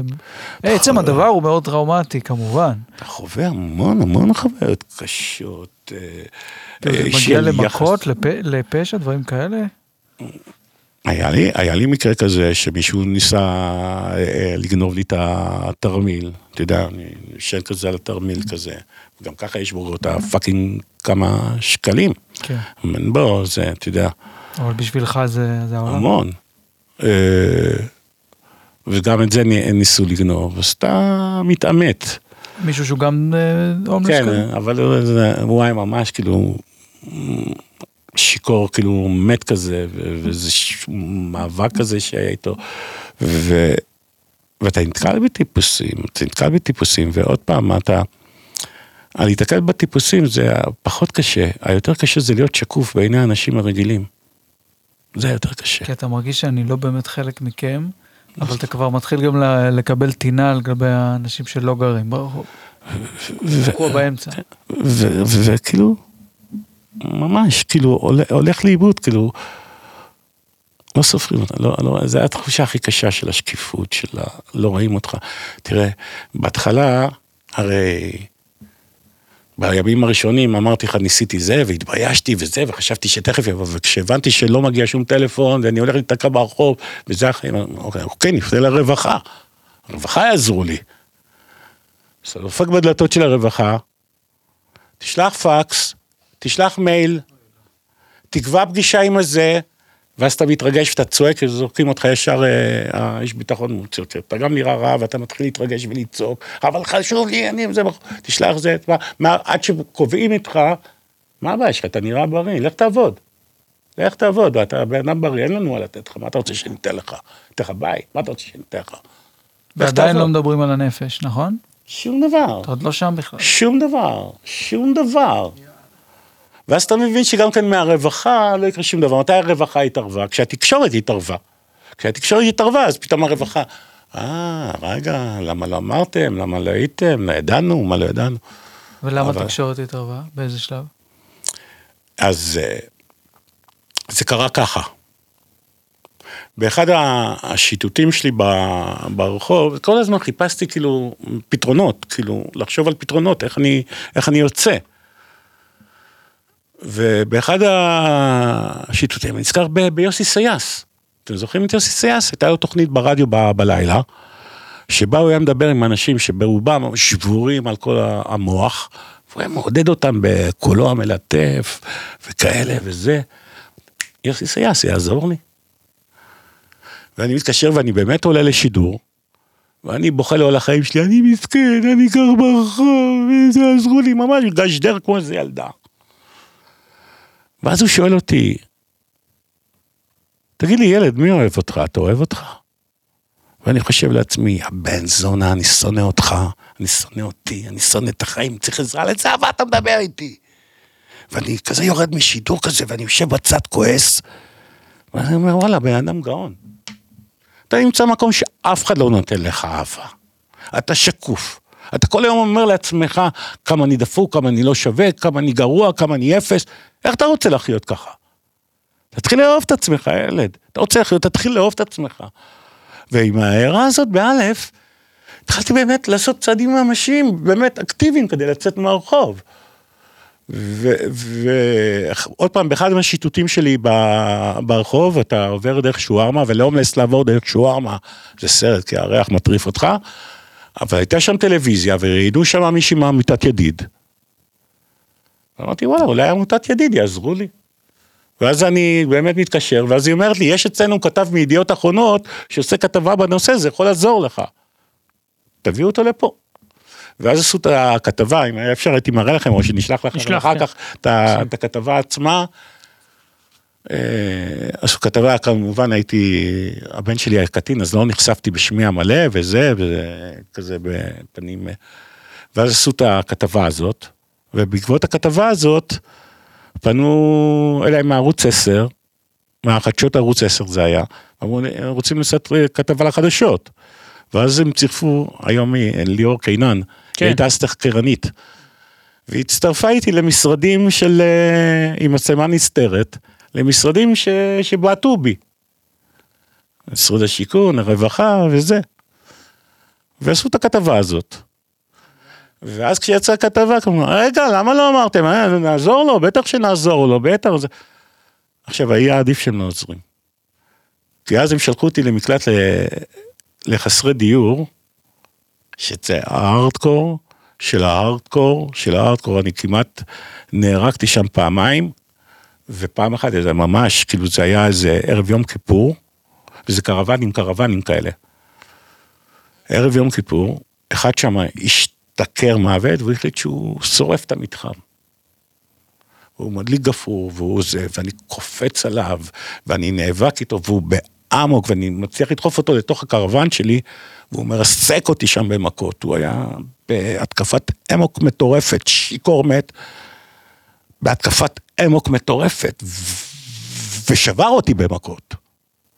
והצלחתי למנוע ממנו לשרוף את הדבר הזה, אבל אמרתי, זה כבר, כבר עדיף להיות ברחוב, ואני אני אשאר במקום הזה, אני אמות. והכי אבסורד, שהם לוקחים לך את כל הקצבה של ההבטחת הכנסה כדי לממן לך את השהייה במקום הזה. ככה שאין לך מקום לחיות, אתה אוכל שם ושותה שם. אז גם כן מקבעים אותך שם, איך תצא? אם לוקחים לך את הקצבה, ממה תחיה? אז אתה כל היום ת- ת- תקוע שם. אתה מבין?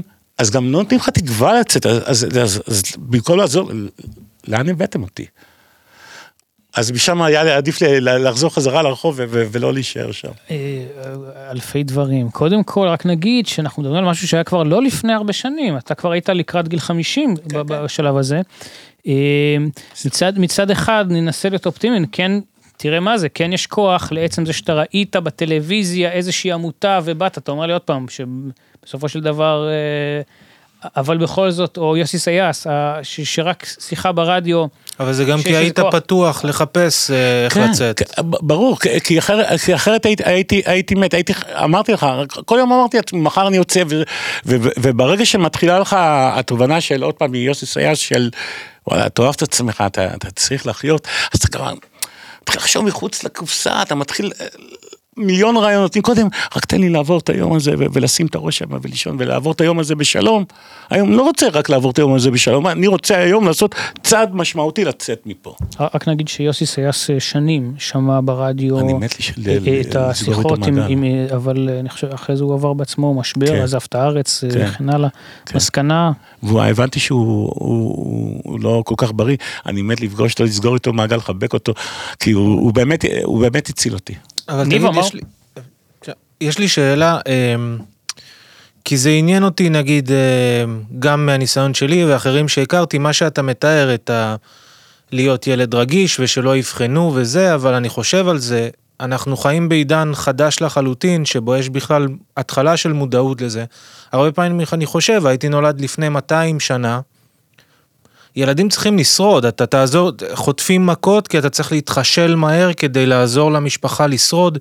אין... אה, ואז זה תמיד הטריד אותי, אולי אני חלש, אני, אני מין יצור אנושי חלש שלא היה שורד בעבר, וזה מין, זה מעניין היום להתעורר לזה שאולי לעזור לחלשים או לעזור לאנשים זה... זה פשוט, אתה מספר את כל זה ואני חושב באמת מישהו כמו שאתה מתאר עם החיים שאתה מתאר לפני 100 או 200 או 1000 שנה זה פשוט לא שורד, מת איפשהו. אה, ואולי הוא לא היה מתמודד עם אתגרים שקיימים במ- במשפחות הרגילות, שהוא לא היה צריך בכלל להתעסק, כל היום היה צריך ללכת רק לצוד לו, אני לא יודע מה, צבעים. אז לא היה את העניין של האינטראקציה המשפחתית, שזה יכול להיות או ברכה גדולה או קללה גדולה. אה, תלוי למי, ועוד פעם, זה גם תלוי אה, אדם, עוד פעם, יש אנשים שקיבלו מכות אה, בבית, וזה ייצב אותם, וזה הפך אותם להיות אנשים נחושים, שמראים לכולם שאף על פי כן הם יצליחו. יש אנשים שהם יותר רגישים, שתיתן להם את הכאפה הזאת, אז הם יתרסקו, והם יישברו, ו...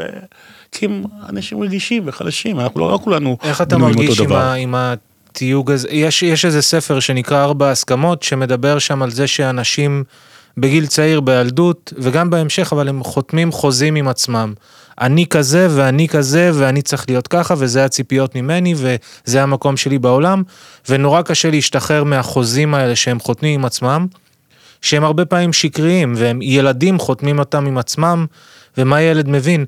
איפה אתה עכשיו עם התיוג הזה שאני כבשה שחורה ולא מגיע לי טוב וכל אתה מין, אתה שם עדיין, זה איתך או ש... אה, תראה. היום, מהמקום שלי, מהמקום שלי היום, אה, יש בי המון אה, חמלה, גם כלפי עצמי, אני סולח לעצמי גם אה, כי הרבה זמן, הרבה שנים שפטתי את עצמי והאשמתי את עצמי, ו- ו- ו- וזה דברים שאני כאילו משחרר אותם לאט לאט. עדיין טבוע בי הילד הזה שהוא לא שווה, והוא כלום. והוא שום דבר. לכן את רוב התפקידים שאני יוצא, אני גם כן כמעט ולא רואה, כי אני ישר רואה את הפגמים, ואני וואי, וואי, וואי, וואי, תראה מה, תראה איך אתה נראה, הבן אדם, לא מסוגל לראות. אז רוב התפקידים שעשיתי גם לא ראיתי אותם. יש כאלה שנורא עניין אותי אחר כך לראות, אז בדיעבד אני יכול להתבונן בזה כ, כצופה מהצד, בלי להתרכז, להתרכז בסיפור, אבל לשכוח, לשכוח שאני, שאני שם. אבל זה מעטים מאוד. את רוב הדברים שעשיתי אני לא, לא רואה, כי עדיין, אני הילד הלא שווה, אני יכול לספר לך על ה... למשל, איך הגעתי, הרי התפקיד הראשון שלי זה היה להרוג את הסבתא. להרוג את הסבתא הגעתי, כאילו, כשיצאתי מהרחוב, התחלתי לכתוב, בעיקר בשביל עצמי. תיאורופוטי כזה, אתה יודע, לשחרר, לנקות, איך מגיעים לרחוב, איך מתמודדים ברחוב, איך יוצאים מהרחוב, לנקות. ובאחד הלילות שאני כותב, אני רואה נגד עיניי דוד אופק. עכשיו, דוד אופק הוא במאי, הוא עשה בת ים ניו יורק ועוד הרבה דברים אחרים. הוא עושה דוקו, אני חושב, הכי טוב בארץ. הוא היה איתי בצבא לפני 30 שנה, ומאז לא התראינו. אני תמיד אוהב לספר, כאילו, אני עוד זוכר את הספר שהוא קרא בצבא, היינו בגדוד תותחנים, הוא היה מסתובב עם תחתוני סבא לבנים כאלה וגופייה לבנה עם ה-M16 הארוך, וספר תורת האתיקה האקזיסטנציאלית על פי משנתו של קארס יספרס. עד היום אני זוכר את השם שלו, אני זוכר שגם ניסיתי לקרוא אותו ונשברו לי השיניים עד היום. והנחתי לספר הזה, הוא היה טיפוס מאוד מיוחד, מאוד, מאוד אהבתי אותו. ואז שאלתי את עצמי, למה אני רואה דוד אופק כשאני כותב? כי מאז לא הייתי איתו בקשר. עניתי לעצמי איזה סימן. חיפשתי בגוגל, מצאתי את המייל שלו, כתבתי לו, אתה זוכר אותי, אתה איתך בגדוד, אני כותב קצת, אם אתה יכול לחוות דעה. לא מבין למה שלחתי את זה.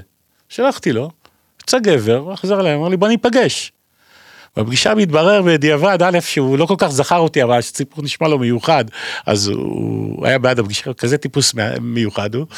ו, וגם מסתבר שהוא מלא, מלהק לסדרה שנקראת להרוג את הסבתא, דמות בשם חנניה, שיש קווים מקבילים, כמה קווים מקבילים בינה לבין החיים האישיים שלי. ואז אני מקבל זימון לאודישן להרוג את הסבתא. ואז האודישן הראשון, אני הולך אצל מנואל מאייר, המלהקת המקסימה, שאני מאוד מאוד אוהב, ואני הולך לאודישן הראשון אצלה, ואני יוצא מהאודישן, ואני דופק על עמודי חשמל, אני אומר, תראה, פעם בחיים נתנו לך הזדמנות, לא קורה לאנשים הזדמנויות כאלה. אתה הלכת עכשיו ומול האישה הזאת עשית צחוק מעצמך וחרבנת לעצמך הזדמנות של פעם בחיים. תראה איזה גרוע אתה, מה עשית שם? אתה מטומטם. פשוט כי הרגשת שלא היית... הרגשתי שאני גרוע ואני יושב ואני עשיתי צחוק מעצמי. ואחרי זה אני מקבל זימון לאודישן שני. ואז אני הולך לאודישן השני ואני עושה את האודישן השני ואני יוצא ממנו בהרגשה יותר גרועה. נתנו לך פעמיים עכשיו הזדמנות שנייה, לא לכולם מקבלים הזדמנות שנייה, נתנו לך הזדמנות שנייה וגם את ההזדמנות השנייה חרבנת קטע גרוע ואתה דפוק ואיזה משחק איזה אתה ואיזה שחק, למה אתה הולך ועושה צחוק מעצמך, למה, למה, כאילו עד כדי כך, החוסר אמונה בעצמי, והקטע גם כזה סיפור יפה של התשובה שלה איך שהתקבלתי. זה היה תקופה שלפני חגים. ועוד פעם, זה פרויקט ראשון, אף פעם לא למדתי משחק לפני כן, אה, לא עברתי אודישנים לשום דבר לפני כן, לא ידעתי איך התעשייה הזאת עובדת כמובן. כאילו מי חושב בכלל על אה, לממש את הדבר הזה, אז אני לא, לא מכיר איך זה עובד. ועשיתי את זה, שאומר, אוקיי, אתה תקבל תשובה. הוא עובר עוד חודש, ועוד חודש, ועוד חודש, ואין תשובה, ואני מסכנה עמנואל מאייר, פעם באיזה שבועיים, שלושה, אני מתקשר, תגידי, יש תשובה? כשיהיה, אנחנו נגיד לך, אל תדאג, כשיהיה, אנחנו נגיד לך. ואני רואה שזה כבר, מגיעים חגים, ושלושה חודשים אין תשובה, אז כבר אני מתחיל להבין ש... רך החלום, הלך החלום, מת. ואז נזכרתי, הרבה מהם, גם כשגרתי בחוף הים, היו עוברים לפעמים נערים, היו אומרים לי, לך לרבי עמוס, לך לרבי עמוס. יש בנתניה איזה דמות של רב שקוראים לו רבי עמוס, שיש אומרים שיש לו סגולות לכל מיני, הוא יכול לתת לך ברכה ויתקשר, מה יש לי להפסיד, אני אלך לרבי עמוס. ואני הולך לרבי עמוס, ואז הוא אומר לך, קודם כל, תקרא תהילים בחוץ, נותן לך, אתה צריך לקרוא איזה ארבע שעות, אני רק יושב שם קורא תהילים, ואז אוקיי, תיכנס. ואז אני נכנס ויש כזה פורום כזה, יושב רבי עמוס, ויושבים איתו הנציגים שלו, ואני אומר לו, כבוד הרב, אני רוצה ממך ברכה, אני הייתי ברחוב, עכשיו יש לי הזדמנות להציל את החיים שלי, להיות שחקן וזה, אני רוצה את הברכה שלך. אז הוא שואל את זה, תגיד, מה אתה אומר? אז הוא אומר, אני לא חושב שכדאי, כי הוא יגיע לתל אביב, אורגיות, סמים, לא, לא, לא הייתי מציע לו. אז השני צועק, למה אתה מקטרג עליו? אם זה יעשה לו טוב, ואם הוא יכול לשמח, התחיל שם, התפתח שם דיון. ואז הרב אומר לי, טוב, לך הביתה. עכשיו זה נשמע הזוי, זה נשמע, אין לזה הסבר רציונלי, אני מגיע הביתה, אני יושב על הכיסא, אני מקבל טלפון, אושר, היי, להרוג את הסבתא, התקבלת. אז אתה מבין? מעל הטבע. תגיד, הקול הזה שאתה אומר שאתה לא שווה ופישלת וזה וזה, בסוף אתה רואה תוצאות בעולם האמיתי שכן יש לך יכולות וכן יש לך דברים וכן יש לך מה להציע. אתה, בעיניך הקול הזה הוא שקרי, הוא משהו שמשקר לך או שהוא... תראה, אני, עוד פעם, אני נע בין, בין זה לזה כזה, בין לא... לא להיכנע להתניות הישנות, לאדם שהייתי, להרגלים הישנים, כן, כן לפתח לי גם כן הרגלים חדשים ותובנות, אני, אני נע בין זה לזה, אז לפעמים יש את הנפילות ככה לתוך הדבר הזה של... אני, אני אומר, לפעמים כשאני מטייל, יש לי כלב שאימצתי עם כתם, כבר שלוש שנים, כלב מתוק. וכשאני מטייל איתו, לפעמים הוא רואה כזה, אתה יודע, בית כזה יפה, עם מרפסת כזאת יפה וזה, ואני אומר לעצמי, לא רחוק היום אתה תשב במרפסת הזאת עם מכונת כתיבה ומקטרת, ואתה תכתוב את הסיפור חיים שלך, ותתבונן משם על העולם. לא רחוק היום. ואני מטייל עם הכלב, ממשיך לטייל, ואז אני רואה רכב נטוש, ואני אומר, או, כשתגיע לרחוב, זה זולה שלא חשבת עליה. אחלה זולה, תרשום לעצמך. כשתגיע לרחוב, רכבים נטושים, זה יכול להיות מקום טוב לישון בו. אז אתה מבין, אז אתה נע בין, וואלה, אני אכתוב, אני אעשה, אני אכריח את זה, לבין, לוקח בחשבון שאולי אני צריך לחזור ל... לרכב הנטוש. אתה יודע מי זה לארי דיוויד? אתה כן, מכיר? בטח, וואו, אני חולה על הסדרה שלו. הוא קיבל פרס, אה, אני לא זוכר איזה פרס, זה לפני כמה שנים, והוא סיפר שכשהוא היה בן 30 בערך, פיטרו אותו מסאטרדי נייט לייב, והוא הסתובב ברחוב, הוא עבד, אה, אני חושב כנהג לימוזינה לתקופה. כן. ואז בפרס שהוא קיבל הוא מספר שהוא היה עובר במקומות מסוימים ואומר אה זה מקום טוב כשאני הומלס זה מקום טוב זה כשהוא מקבל פרס מפעל חיים או משהו. קלטתי לדעת חכמים, כי אני גם כן מאוד אוהב את לארי דיוויד. אני רואה עוד, אתה יודע, לפעמים בלילה כזה פרקים חוזרים של הסדרה, מאוד אוהב אותו, אותו עוד סיינפלד, מעולה. כן, אז זה נע כזה בין, אתה יודע, אני אגשים, אני אעשה, אני אגיע לבין, וואלה, קח בחשבון אחי, אתה גם תתרסק פה לזה, זה, אז בוא. הכל סבבה, הכל בסדר, נעבור את היום. תגיד, בזמן שאתה ברחוב אתה ממשיך ליהנות מספרים, ממוזיקה? אז uh, מוזיקה הקפדתי מאוד, אמרתי לך, הייתי מסתובב עם כן. הנוקיה הזאת, עם האוזניות, והייתי שומע רדיו, ובשביל מוזיקה, לא, לא בשביל תוכנית, אני מאוד מאוד אוהב מוזיקה, ומוזיקה נתנה, נתנה לי כוח. ויש רגעי, לקרוא, רגעי לקרוא. שמחה, רגעי אושר, למרות כל ה... אושר לא, אתה לא יכול להגיד יש רגעים של אושר, יש הקלות, רגעים של הקלות, יש הקלות כן. קומיות, יש, יש לפעמים אתה פוגש אנשים נחמדים ויש איזו שיחה כיפית כזאת שהיא רק שיחה נעימה, יש רגעי קסם, יש רגעי קסם שאתה, אבל הם רגעים, הם, הם רגעים, רוב הרגעים הם, הם אחרים ברחוב, כי עוד פעם, אתה בתוך עננה, וגם אם קורה משהו טוב, אתה לא באמת מצליח ליהנות ממנה, כי אתה בתוך איזושהי עננה שחורה כזאת, שרק אחרי זה בדיעבד, כשאתה מסתכל על דברים אחרים, וואלה, זה היה קטע ענק, איך כאילו, איך לא נהניתי מאותו רגע יותר, כאילו. אתה חושב על אה, נשים על- בכלל, כאילו, זה זה עובר בראש או שאת... תראה, באופן שאני נראיתי, זה, זה, זה, זה מחשבה שאפילו לא עולה על הדעת. לא, אני מדבר על יצר, פחות על כאילו, אתה חושב ריאלי. ל... רוב הזמן, רוב הזמן לא. רוב הזמן לא, כי עוד פעם, כי אתה במין, אין, אין, אין שום דבר שהוא מעורר מינית, או... אז אתה יכול לעבור, ו- ו- ובעיקר כשאתה בים, אז אתה רואה גם כן דברים יפים וזה, אבל עוד פעם, אתה בתוך שכלה כזה, שאתה אפילו לא מצליח לה- להתרגש מהדבר המדהים הזה, ש... או שאפילו גם אם נוצרה אינטראקציה עם, עם איזו אישה שפתאום הייתי לה מעניין לאותו רגע, אתה אפילו לא חושב שכאילו, אתה תגיע עם זה לאיזשהו מקום. אני הייתי כזה, כאילו, כל כך כבוי, שאפילו אה, ריגושים, אתה יודע, מינים כאלה, או מחשבות על נשים, זה, זה, זה הדבר האחרון שהעסיק אותי. מה גם שהייתה תקופה אה, ארוכה שם, שכבר עוד פעם, שהתחלתי בבית, אה, שהכרתי את הבית תמחוי, שהוא בית תמחוי של חרדים, ונשארתי להתנדב שם, ו- וחייתי קצת עם הקהילה הזאת של החרדים, תקופה מסוימת, ו- ושזה... מרחיק אותך, זה מכניס אותך עוד לאיזשהו מוד אחר כזה. אז ראיתי שם הרבה דברים מאוד מאוד יפים, אגב, אצלם, אצל החרדים, ו- והמון דברים ש... עשו לי מאוד מאוד רע. מאוד רע. ה- ה- קטעים של גזענות אה, נורא קשה. דברים שאתה יכול להקפיד, נגיד בן אדם למקום, אה, יכול להקפיד לך על ההדס, לשבת עליו שעה ולהתבונן על כל חלק בו שהוא הוא יהיה למהדרין, אבל הוא יעליב את החבר שלו ויפגע בו, הוא יעשה לו, כאילו, אז מה עשית בזה אם אתה מקפיד על העלה, אבל אתה לא מקפיד על הבן אדם שמולך?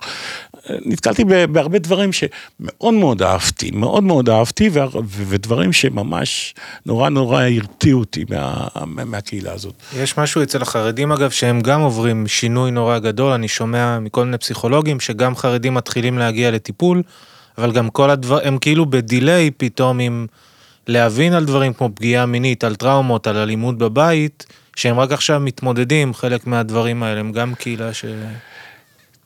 תראה, אה, זה, זה נושא בפני עצמו, אתה יכול לפתוח אותו, יש שם מיליון ואחת, אה, מיליון ואחת אה, רבדים. אני, תראה, סך הכל ה- ה- ה- ההתרשמות שלי, הם היחידים למעשה שהיו שם בשבילי, אף אחד לא היה שם בשבילי, הם נתנו לי לאכול.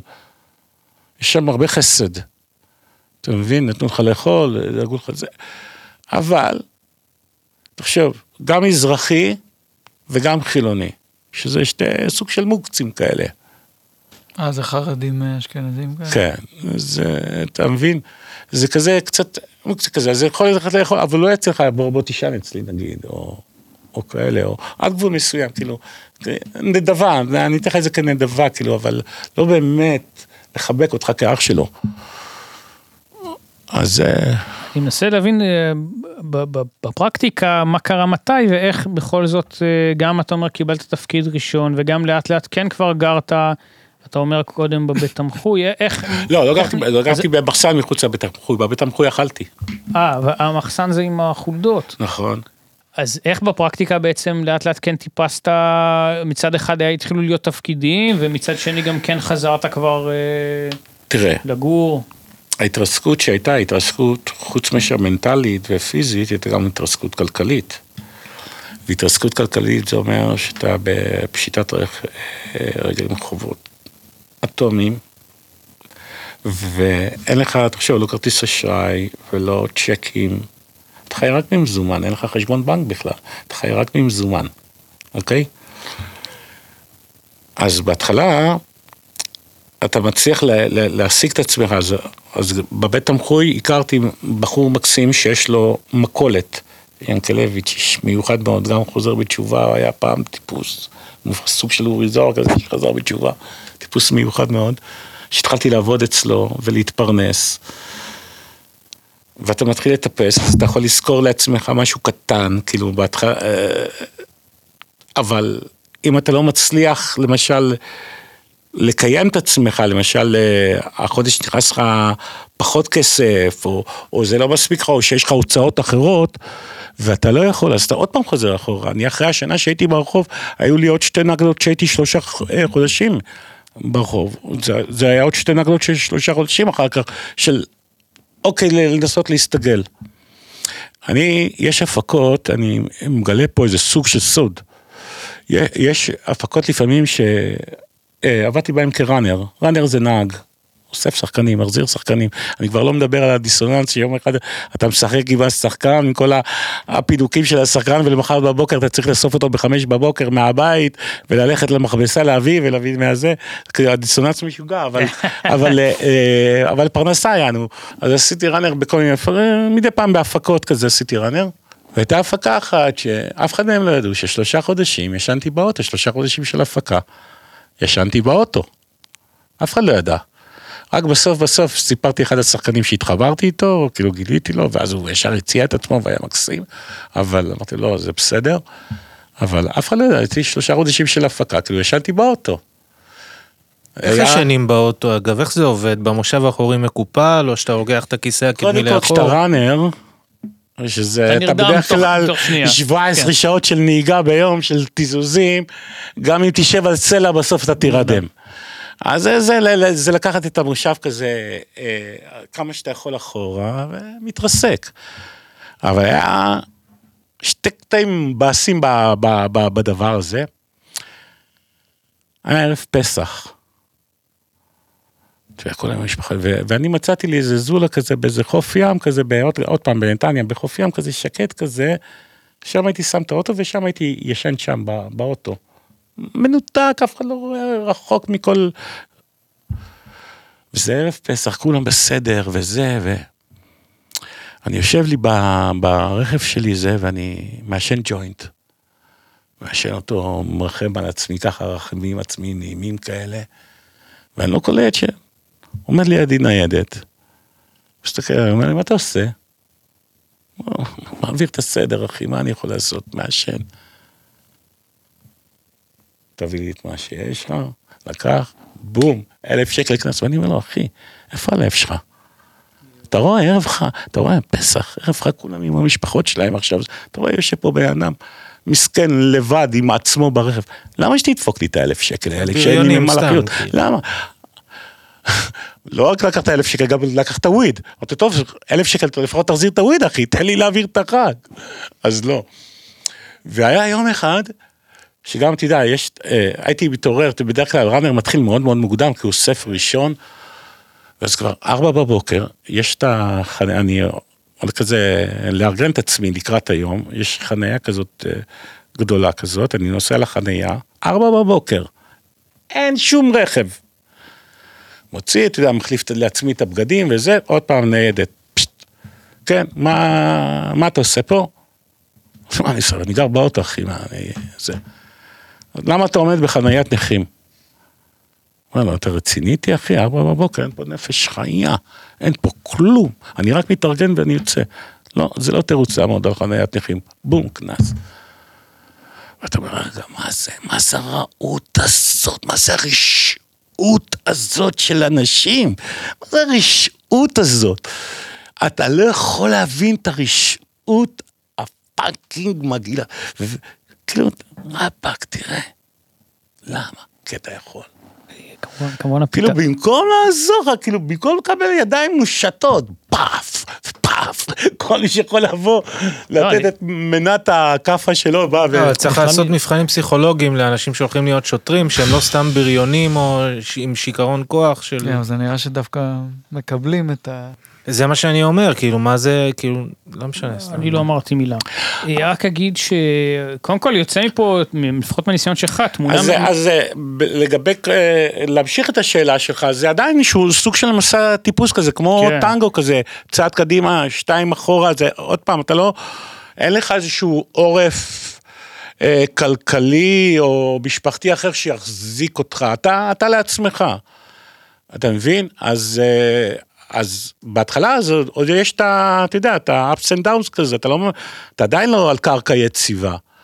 אז זה כזה בין קצת קדימה, שתיים אחורה, וזה לאט לאט טיפוס. זה לא עכשיו אתה טיפוס, מרגיש צובר על יותר קרקע קדימה. יציבה או שיש לך את יותר, הפחד? יותר, אה, יותר יציבה. אני על מעטה קרח דק, עוד צועד.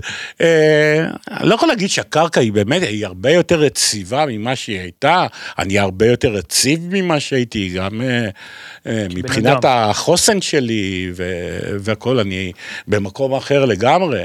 אני לא באמת חושב שאני עוד פעם מגיע לרחוב, אני לא חושב שזה יקרה עוד פעם. היה גם, אני חושב שאני קצת במקום יותר אחר, אבל עדיין, נושא תרמיל כזה.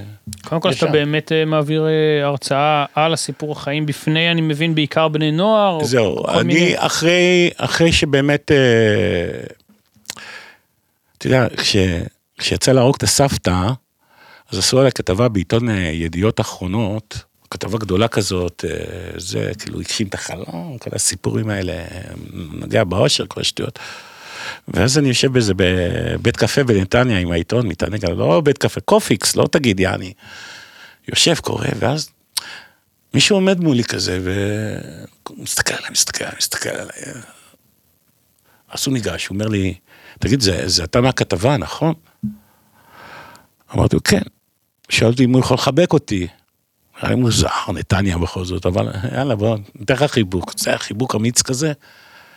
ואז הוא אומר לי, תראה, אני הייתי במקום של לא להחליט של אם, אלא איך אני גומר.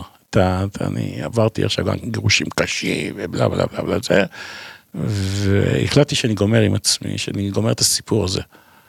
ואז נתקלתי בכתבה שלך, וזה נתן לי כוח והחלטתי לזה. אז כל כך הרגש אותי, שאמרתי, זה סיפור שהוא לא, לא יכול להישאר רק שלי בלבד, אולי הוא ייתן לאנשים כוח. התחלתי לבנות אה, הרצאה יחד עם אה, עמותת אנוש, הרצאה שאני קורא לה מי אוהב אותך ילד.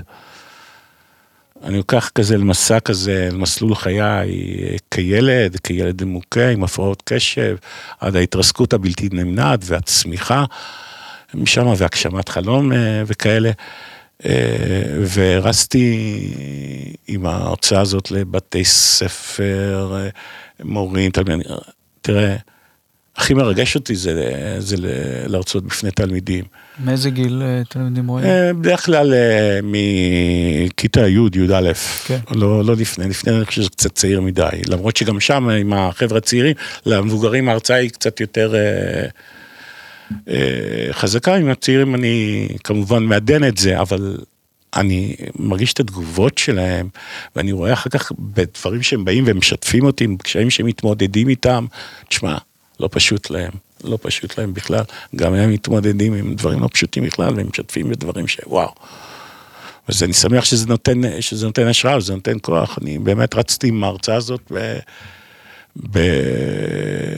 כמעט איפה שיכולתי, אתה יודע, לה- להשמיע את עצמי ו- ו- ולהשפיע עם הדבר הזה. ועדיין, אה, זאת הרצאה שאני מקדם ומטפח תגיד, יש... ורץ איתה. אני... אה, אחד הדברים שהכי השפיעו עליי, באמת, כי גדלתי עם דיכאון מגיל מאוד צעיר, אבל מאוד מאוד אהבתי קומדיה, אהבתי קומיקאים, ובעיקר, אה, כשהייתי ילד קטן, גדלתי בצרפת, אז אחד הקומיקאים הראשונים שהכרתי, קראו לו... finesse. גם, אבל. אה, קולוש, שהוא אה, היה Je מכור. לסמים. Ah oui לא, לא, אני Je connais pas moi. Tu parles français toi ou non Je parle, oui. Eh, grâce à Dieu. Alors. אז הוא הוא, מתבייש. הוא היה לא. נרקומן ו- ועשה תאונה ומת, אז מגיל קטן, אהבתי, אה, וגם לואי דה פינס היה בן אדם מאוד, קצת קודר, קצת אה, רציני. קרים, רובין וויליאמס התאבד אחי כן. מדיכאון. אז ריצ'רד פריור ויש קומיקאי שאני מאוד אוהב, ג'וי דיאז, מה שמשותף לכולם זה שהם באמת באו ממקומות קשים, יש להם סיפור לספר.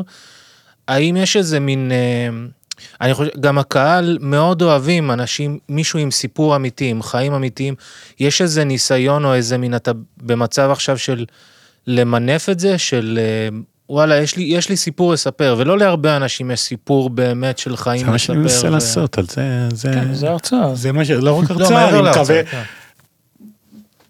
לכתוב ולהפוך את זה אולי יום אחד ל- לפיצ'ר או ל- לסדרה. יש כל אתה כך מכיר את הרבה דברים הסמויה? שם. אתה מכיר את הסדרה הסמויה? שמעתי עליה, כן. יש שם דמות של אה, נרקומן הומלס, והוא מתיידד הרבה פעמים עם איזשהו חבר, ויש זה, זה חלק קטן מהסדרה, אבל זה תמיד היה נראה לי מדהים לעשות באמת סדרה תראה, על יש, ה... יש כמה פרקים שכתבתי, כאילו, זה, ואז הנחתי את זה, יש לי כבר איזה ארבעה פרקים כזה כתובים. עכשיו צריך לשבת לה- להמשיך ולכתוב, אני כותב יותר מתוך זרם התודעה, אני לא כותב, אה, אתה יודע, תסריט אה, פר סה, אני כותב מתוך זרם התודעה, כל מיני חוויות ודברים שאני נזכר בהם וזה, ו- ובשאיפה יום אחד לאסוף אותם ולסדר אותם אה, לאיזה, כי, תראה, גם מה שסיפרתי היום וסיפרתי לא מעט, סיפרתי קמצוץ, אתה מבין? שתחשוב שיש יש חוויות ש... גם מצטלמות נהדר, יש שם הרבה גועל נפש שמצטייר, מצטלם מדהים, אחי. יש שם סצנות חזקות מאוד שחבל שיפספסו אותם, אני מקווה ש...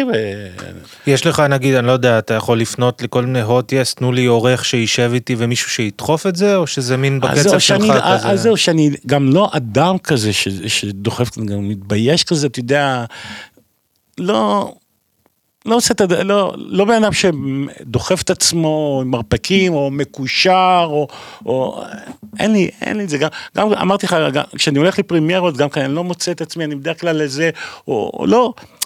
יש לי מין איזושהי ביישנות יותר מדי של, כאילו, אלה אנשים של, עזוב, נו, אל תפריע להם, אל, אל תציק. אם זה יקרה, אז סבבה, אבל אז אל תפנה אה, אז אם ביוזמתך. מישהו שומע, אז אם מישהו שומע, אני חושב שזה, לא, זה באמת, יש לך סיפור מטורף שכמו שאתה אומר, זה עוד פיפס של הפיפסון. אה, אכן, אני ארצה, שאפשר, חובה לעשות ממנו. נכון, קודם כל אנחנו בפרמיירה אה, זה, דווקא אתה בלטת ובהחלט. רציתי לשאול לגבי עניין של טייפקאסט, כי בעצם יוצא שלפחות חלק מהפרויקטים, בהתחלה זה כן יותר תפקידים באמת של חסר בית וכן הלאה, ומצד שני גם אה, אה, כן דברים אחרים, איך אתה עם הדבר הזה, או שזה לא אישו בכלל? אה, תראה, דווקא בהתחלה, אחרי להרוג את הסבתא, התבעטתי יותר בטייפקאסט של חרדי.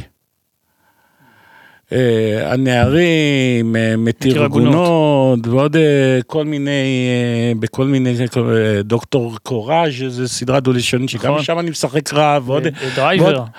דרייבר, כן, פרישמן, פרישמן, אתה מבין? אני פרישמן. אז בהתחלה זה באמת, התבייתתי על תפקידים של חרדי.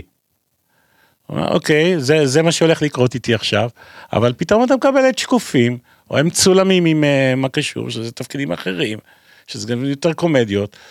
ואז עוד פעם חוזרים לקטע הזה של ההומלס עם אה, קופה ראשית, וגם עכשיו סי... סיימתי לצלם אה, סרט גמר חזק מאוד בשם אביר, על, על אביר שהוא אח של ג'וליאן אומר.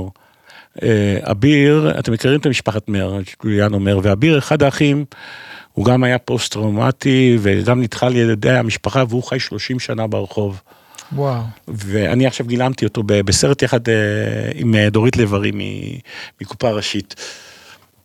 אה, אז, אז זה כזה כמו גלים כזה, אז פתאום בא גל כזה של חרדי, ואז בין תפקידים כל מיני אחרים, כמו בגוף שלישי, ואני עושה לקוח, או עכשיו, גם כן בסדרה שוטרים, אני עושה איזה סצנה של מנהל גננים עם העבריין הזה, אז אתה יודע, מגוון יש כל קצת. מיני, כן. ו- ושאלו אותי, כאילו, מה, אתה לא, לא מבאס אותך לשחק הומלס? למה שיבאס? כאילו, קודם כל, אני אדם שאוהב לצחוק על עצמו. זה דבר אחד. דבר שני, נתנו לך פה וואחד לימון, מה, לא תעשה ממנו לימון? אז אם צריך לשחק הומלס, וזה, וזה, וזה, אתה... ואני רוצה לראות את עצמי כשחקן, ואם אני רואה את עצמי כשחקן, אז כל דמות אני אגלם, ואני אהנה ממנה גם, כאילו, לא מתבייש בזה או משהו, מה פתאום? שאל אם אה, עכשיו בימים האלה, שכבר אתה באמת בפאזה אחרת לחלוטין, ואתה יודע, האם כן אה, הקשר עם המשפחה, הדברים השתנו גם מהבחינה הזאת לטובה. תראה, קודם כל, אה, עם אבא שלי, זיכרונו לברכה, אה, הוא כבר נפטר לפני שהגעתי לרחוב, ואם הוא היה חי, למרות שהוא זה שהיכה אותי, רוב הזמן כילד, הוא לא היה נותן לזה להגיע, שאני אגיע לרחוב. ודווקא לאבא שלי, לא מחלתי בלב שלם, כי אני הרגשתי דווקא בבגרותו, שהוא כבר היה איש מבוגר וכבר היה לי ילד, כמה הוא מנסה לפצות אותי ו- ומעניק אהבה לילד שלי, כאילו, הוא מנסה להראות לי כאילו, תיקון מאוחר, תיקון. ומאוחר כן, מדי. בוא, בוא, אני, אני הכי אוהב את- הסוג של הסליחה שתהיה לך, וזה זה כן. נגע לי ליבי, ו, ומאוד uh, סלחתי לו את זה, ו, ואני באמת מאוד אוהב אותו, ואני מקפיד גם להדליק לו נר uh, כל יום שישי. אימא שלי אישה כבר דימנטית, היא...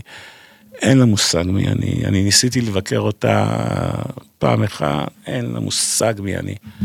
ועם האחים אין שום קשר, שום דבר עד היום. יש המון המון המון אגו, אני גם לא, אין לי עניין בקשר גם, הזה. גם הם לא עצרו קשר אחרי שהיה לך כתבות וזה? אז היה איזשהו סוג של ניסיון כזה, ואז עוד פעם, כשאתה רוצה לפתוח דברים ומדבר, ואז עוד פעם יש את האשמת הקורבן, וכמה אתה דפוק, וכמה אתה זה, וכמה אתה לא בסדר, וכמה אתה לא שווה, וזה בגללך, ואתה אשם, אז אין טעם. אתה מבין שאין טעם, כאילו, מה זה משפחה לאכול קוסקוס ביום שישי? אתה יודע, מסתדר, לא צריך לאכול קוסקוס ביום שישי. אם, אם, אם, אם משפחה, דווקא ש... במקום שצריכים לחבק אותך, דווקא במקום שאתה חלש, דווקא במקום שקשה לך, אם שם אתה לא מקבל את החיבוק ואת הרמה, אז מה זה כל העניין הזה? מה, כל הפוזה של... אז גם מבחינתי אין, אין, אין, אין, לי גם, אין לי גם עניין, אתה מבין? שכחתי שהם קיימים בכלל מבחינתי, כל הצער. ברור. כן, לא, דברים אה, קשים. אה, אמת. מאה אחוז. אתה... ועוד פעם, חשוב לי כן. לומר גם, אין בי לא כעס, ולא מרירות, ולא נקמנות, אני אפילו מוחה להם, באמת מוחה להם, כל- קודם כל בשבילי. אם אתה מסתובב כל היום עם מטען של שנאה ושל כעס ושל נקמה, זה, זה, זה, כל היום אתה תהיה במין שכלי תפוס כזה, ויקרו לך גם דברים רעים, כי כל היום אתה מתעסק עם אנרגיות רעות. אבל כשאתה מרוקן את הדבר הזה, את הכעס, את השנאה, את הנקמה, ואתה לתוך החלל הזה מכניס באמת אהבה, זה משחרר, אתה מבין? זה, זה, זה, זה, זה בשבילי בעיקר, מחלתי להם בשבילי, אני לפעמים אומר, וואלה, זה קצת אה, כמו סיפור של אה, יוסף ואחיו, אז סבבה, אז אני יוסף וזה, ובסוף, מזה אני אגיע למלוכה, מה, מהבור. זרקתם אותי לבור, וואלה, מהבור אני אגיע למלוכה בדרך שלי. אתה מבין? אז אני, אין לי, אני לא מסתובב עם מרירות או כעס, ההפך, ההפך, ההפך. ננסה כמה שיותר לחיות מתוך שמחה ומתוך אהבה ו- ולקחת פרופורציות, כי כשאתה עובר מה שאתה עובר, אז אתה גם מקבל פרופורציות אה, אחרות על החיים. תגיד, בש... בשנים הכי קשות, אם אפשר לשאול, היית בקשר עם הבן או שזה... כן, תראה, זה, זה אחד הדברים, תראה, קודם כל, הקשר שלי עם הבן שלי זה דבר, והיום יש לו יום הולדת. היום? מזל והיום- טוב. טוב. מזל טוב. והוא בן 26 והוא בקפריסין רחוק ממני. אה, כבר תקופה ארוכה הוא גר שמה. אז היום יש לו הולדת לבן צ'וק שלי, כפר עליך בן בן, אוהב אותך. אז זה לא ישודר ביום שלהם הולדת, אבל... בסדר, בסדר, ידע. אנחנו עדיין מברכים. אז, אה, אז זה כל הקושי, וזה אחד הסרטות שתראה, אני אה, מגיל אפס אה, מאוד מחובר שלי. בימים של, אה, ההסדרי ראייה זה, זה להיות איתו, זה להתיילד איתו, זה, זה ללכת להצגות ול, ולסרטים ולשחק כדורגל, ממש להיות מחובר אליו במאה אחוז. ואז יש את הקטע הזה של אתה מגיע לאחור ורגע, מה אתה עושה? מצד אחד אתה מת לראות את הילד שלך, אתה מתגעגע אליו. מצד שני אתה מתבייש שהוא יראה אותך במצב הזה, שזה לא ישרוט לו את האימא של הנפש. איך אתה... ותחשוב שאתה כל הזמן חושב, כאילו, לא להתגעגע אליו, לא לחשוב אליו כדי לא להתגעגע, כי, כי זה קורא לך את הנפש. אבל בכל זאת אתה רוצה... זה היה מפגש ראשון שאנחנו נפגשים כזה, אתה יודע, בספסל בנתניה. ואני מספר לו, אתה יודע, סיפור של, אה, אני חווה פה איזה חוויה אנתרופולוגית, ואני פוגש, וזה, וזה. כאילו, יענו, אני זה מתוך בחירה כזה, בכלל אני עובר את המסע הזה. והיה לי ילד נבון כזה, מסתכל עליי בפרצוף של, רבאק, אבא, אתה נראה כמו תחת, על מה אתה מדבר? ואם יש משהו שעד היום קורע לי את הנשמה, שתחשוב כמה ביצר הישרדות שלך ברחוב, כמה השיקול דעת שלך נעלם כלא היה. אני מעשן, אני מעשן הרבה. עכשיו, כשאין לך כסף לקנות לסיגרות, אין לך מי לקנות. לבקש מאנשים, רוב, רוב, רוב המקרים יגידו לך, לא, יעברו דרכך עוד פעם, קח בהנחה באיך שאני נראה, דוחים אותך. אז הייתי בלית ברירה, לפעמים אוסף בדלים מה, מהרצפה. ואני זוכר יום אחד שאני מלווה את הבן שלי לתחנת אוטובוס, והוא עוזר לי לאסוף בדלים מהרצפה. זאת סצנה מטורפת. אתה מבין את הדבר הזה? תראה את עצמו, כאילו, אחר כך כשאני חושב, בא לי להרוג את עצמי. מה עשית לילד שלך? מה, מה, מה הוא ראה עכשיו? מה הוא ראה עכשיו? הילד שלך אוסף איתך בדלים של סיגריות רבאקה. אז תחשוב כמה זה נמוך. מה שאחר כך, כאילו, אתה יודע, איכשהו קצת זה, כשהוא ראה את אבא שלו קם מה- מההריסות האלה ומגשים את עצמו ו- ומשחק, ואפילו סידרתי לו קצת להיות ניצב ולהרוג את הסבתא, יש שם באיזה... ו- ובא בהתחלה עם פרימיירות וזה, שהוא... מה שמנחם זה השיעור, גם כשיעור שאפשר לצמוח מקושי. שאם יש משהו שעודד אותי, תראה, הילד שלי, הוא תמיד גדל כזה, ילד chubby כזה, הוא אף פעם לא היה extremist או, או ספורטאי, הוא היה תמיד ילד chubby כזה חמוד, והוא החליט שהוא רוצה לסיירת הנח"ל. והוא עשה את סיירת הנחל, היום הוא פריון, תראו אותו, מה שעשה ממנו. אבל הוא אמר לי, וזה אחד הדברים היפים ששמעתי ממנו, הוא אומר לי, "ב- ברגעים הכי קשים, ש, שכבר הייתי חושב להישבר, הייתי אומר לעצמי, מה, אם אבא שלי שרט את החורף הזה ברחוב, את זה, בזה, אז למה שאני לא יכול, אני יותר צעיר, למה שאני לא יכול? כאילו זה נתן לו כוח, שזה ממש שימח אותי. אז כן, אני רוצה להאמין שעוד תרמתי לו באופנים אחרים, אבל גם ברור לי ששרדתי לו את הנפש בחוויות האלה. אז, אז על השאלה של כאילו, לא יכול להיות קשר נורמלי עם הילד שלך שאתה ברחוב, לא יכול להיות דבר כזה. אז מה, תימנע, אז אתה תהיה חרא, כאילו, אתה לא יכול לראות את הילד שלך, כאילו, אתה, אתה נוטש, אתה בורח, ואני לא בן אדם שנוטש ובורח, אתה עוזב את הילד שלו מצד שני. איזה דוגמה אתה נותן לו. לכן לא מפתיע אותי כל כך שהוא, מאז שהוא השתחרר מהצבא, הוא בעיקר בחו"ל. לא מפתיע אותי, אבל אני מברך על המסע שלו, ואיפה שטוב לא טוב לי. אחרי שהגעת למקומות כל כך נמוכים, יש בך איזה חלק שמרגיש, לא יודע אם בלתי מנוצח, אבל מין היית, כאילו, כבר ראית את המקום הכי נמוך, זה כזה, ושרדת.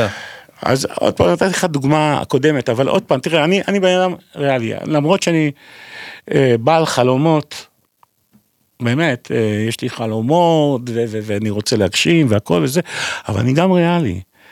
ומה שהיכה בי, זה המוות של יונתן גפן. מאוד מאוד אהבתי אותו, גם קראתי המון אותו. והוא קצת חי כמוני, כאילו, אתה יודע, שותה, מעשן וזה. ואז אמרתי לעצמי, בואנה, לא נשאר לך עוד הרבה. אתה עוד מעט גומר כמו יונתן גפן, אתה לא חי נכון, אתה לא אוכל נכון, אתה לא ישן נכון, אתה שותה, אתה מעשן, אתה תגמור את הדבר הזה.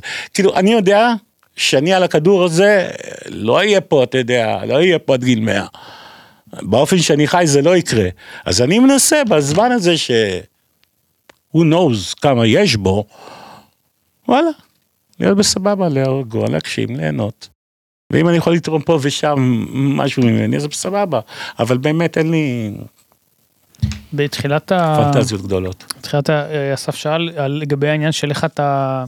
איך אתה עכשיו עם העניין שאתה שחקן ואיך אתה מרגיש ואני חושב שאחרי כל מה שעברת כל הדבר הזה צריך להיות קטן עליך אה, אודישנים דחייה מאודישנים תפקידים יום צי... כאילו מה אתה יודע. אז זה כן, אז זה. למשל, אז זה למשל כן. אני עושה אודישן, אני אבוא, אני אעשה את ההשתדלות הכי גדולה שאני, שאני יכול, ואז אני משחרר. שוכח שעשיתי אותו בכלל. אני לא מאלה שאתה יודע שלמדו וזה והשקיעו וזה וזה או לחיות או למות וכל היום רגע כן. משחרר אחי אם זה שלי, זה שלי, אם זה לא שלי, אה, מתהפך העולם זה לא שלי. אז אני משחרר, אני, אני, אני שוכח מזה. הקושי שלי הוא בלראות את עצמי אחר כך. אני מאוד נהנה לשחק, מאוד נהנה לשחק. תן לי לשחק 24 שעות רצוף. לראות אותי אחר כך, אה, זה קצת, אה, יש פה, יש פה קושי. זה המון שחקנים מאוד קשה. כן, כך הבנתי אחר כך, כן, כן, שזה כן. לא בעיה היחידה שלי, אני לא כזה מקורי. גורף כן. אתה מקורי, אולי בקטע הספציפי הזה. אז כן, יש לי שאלה אחת אחרונה, נראה לי, האחרונה שלי, כאילו, כי הבנתי שצריך לסיים בקרוב, אה, קצת פלצנית, אבל אה, מעניין אותי, עם כל מה שעברת, והרגע הזה שאתה מתאר, שאתה צועק על אלוהים, והתיק שלך נהיה זה, מה אתה מרגיש, מה אתה חושב על ה... אני לא יודע, מה אתה מרגיש, מה זה החוויה הזאת של החיים מבחינתך, דרך העיניים שלך, של מה המשמעות של כל הדבר הזה? זה יישמע לך מוזר. אבל זה ההיגיון שלי. אני חושב ש... אני גלגול של גלגול קודם שהיה פגע רע. הייתי בגלגול הקודם, פגע רע. ואמרו לי, תשמע, בן אדם, אתה הולך עכשיו לעשות את הגלגול האחרון שלך על הכדור הזה, אתה הולך לחטוף מכות של המכות של המכות של המכות, אבל כל זה, זה יהיה התיקונים שלך, וזה כבר יהיה הגלגול האחרון שלך, אחר כך כבר תנוע, אתה לא תצטרך לבוא לפה עוד יותר, אתה מבין? זה מה שאני מספר לעצמי, זה מה שאני מספר לעצמי. לא יכול להיות, כאילו, למה דווקא לבן אדם אחד כל הכאפות, כאילו, צריך להיות סיבה לדבר הזה, צריך להיות גם איזשהו סוג של כוח עליון, ואגב, חייב להחזיק באמונה, כי, כי למשל, בלי אמונה ברחוב, למשל, אז, אז אתה באמת מת, כי אין לך כבר במי, אין לך כלום להאחז, אז נשאר לך רק, הנה, אז אם יש אלוהים, אז אלוהים יציל אותי. אז אתה נאחז באלוהים, כאילו, הוא, הוא, הוא, הוא זה שיציל אותי, אתה חייב להיאחז במשהו, אתה חייב להיאחז באיזשהו כוח שהוא, שהוא הוא, הוא לא אתה. ו- והאמונה נותנת פה, נותנת פה המון המון כוח ו- ו- ו- ותקווה, כי אתה חושב שאפילו אין לך אמונה, ו- אז כאילו, על מה אתה חושב, כאילו, איפה התקווה שלך? אז התחזקת בתקופה הזאת? תראה, אה, יש לי, כן קשר אומר מאוד, יש לי קשר מאוד אה, אה, ישיר עם, ה, עם, אה, עם האלוהים. אני לא מתפלל, אני לא חי חיים דתיים, אני לא שומר שבת, אני לא מניח תפילין, אני לא חי חיים דתיים.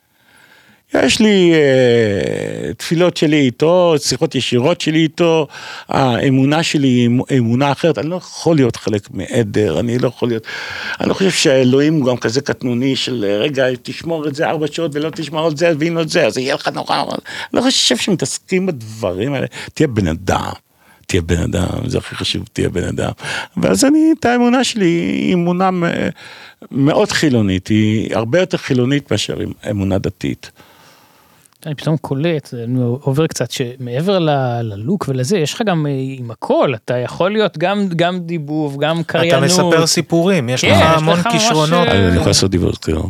לא, ממש כאילו, הבנת אותי. לא. כמובן. הילדה של טיק טוק, ואלה, כזה כזה. אה, גם, לא, אבל גם, גם. תראה, יש משהו מאוד מעניין בילד הרגיש הזה והסיפור הקשה שהוא עבר, אבל גם עם הכישרון משחק והכישרון לספר את הסיפור, זה מין שילוב של כמה דברים ששווה לעשות עם זה משהו, זאת אומרת, לא יודע, אה, נעשה מעבר חד שבחדים? מה אתה רוצה לשיר משהו? לא, אבל נראה לי שניב, אתה רוצה מתנה. אני רוצה מתנה? כן, לי? אתה... מה, הבאת לי משהו מאיטליה? לא. חיפשתי לך אה, ציפולי, לא מצאתי. אה, הוא אוהב איזה זה היה קינוח שורד את איטלקי. הטיסה? אני לא, אני אפילו לא ראיתי איך זה נראה, אז אני לא יודע להגיד. הפינה היא חולצה מתנה לניב, כן. אה, חולצה מתנה לניב. על מה הוא מקבל כאילו חולצה ותקליט כזה? מה? לא, אני אגיד לך, מה, כי אני סיפרתי פה שאני לפעמים לא רואה חולצה על ספסל וזה, אז אין לי בעיה לקחת, אני אוהב.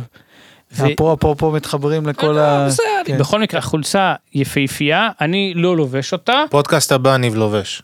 מבטיח. לא, לא, לא, לא, לא בכוח, אבל ב- ב- תתחדש, תתחדש, תתחדש. וואי, איזה כיף. הצבעים, איזה כיף הצבעים. מתאימה לכל עונה, כן, גם יצא מהכביסה, עוד מריחים כן, שזה עוד מן. המגמל.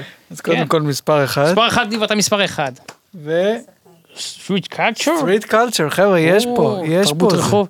בהחלט, צבעים עזים. אה, זה מזכיר לי דברים שבכיתה ח' היו נקנים, ב- אה, איך קראו לזה? היה TNT, חנות TNT. ייתכן שזה נקנה בכיתה ח' שלי, אבל מהיום זה אצלך, אה, בסלון הבית, או, או ממוסגר בזכוכית עם פטיש קטן לשבור במקרה הצורך. או בתרומה למי שיותר איזה. תודה מה שתבחר, בשמחה. זה- זה מאוד מאוד מרגש, שמחתי. ומנקר עיניים, אז אני לא יודע. אה, אה, אה, אה, פינת הייעוץ הפיננסי. אה, חשבתי זה, כן, אורי מומחה כלכלי קצת, וכחובש. יש לך לעזור לי אורי? לא, אני, נראה לי שבמקרה פתיח, הזה... פתיח, הטיפ הכלכלי, אה, תודה. כן. יכול להיות שלא יהיה לי עצות מועילות, אה, אה, לא- לא- לא- נראה לי אנחנו מבינים שצריך אה, לשמור על מה שיש, אה, כשיש. נכון, אני לא לשבוע, אם אבל מה אם יש חו- חובות וצריך לשלם וזה? לא, א', באמת אני אה, קטונתי, אה, גם כיועץ, אני לא, אני לא יודע מה זה. אה, לא, לנסות... אז הטיפ אה, שלך הוא ש- שהכסף יישאר בבנק. אה, זה במידה ויש בנק, אני לא יודע. אל תבזבזו הכל במקום אחד, הנה, זה הטיפ של אוקיי, השבוע. אה, אוקיי.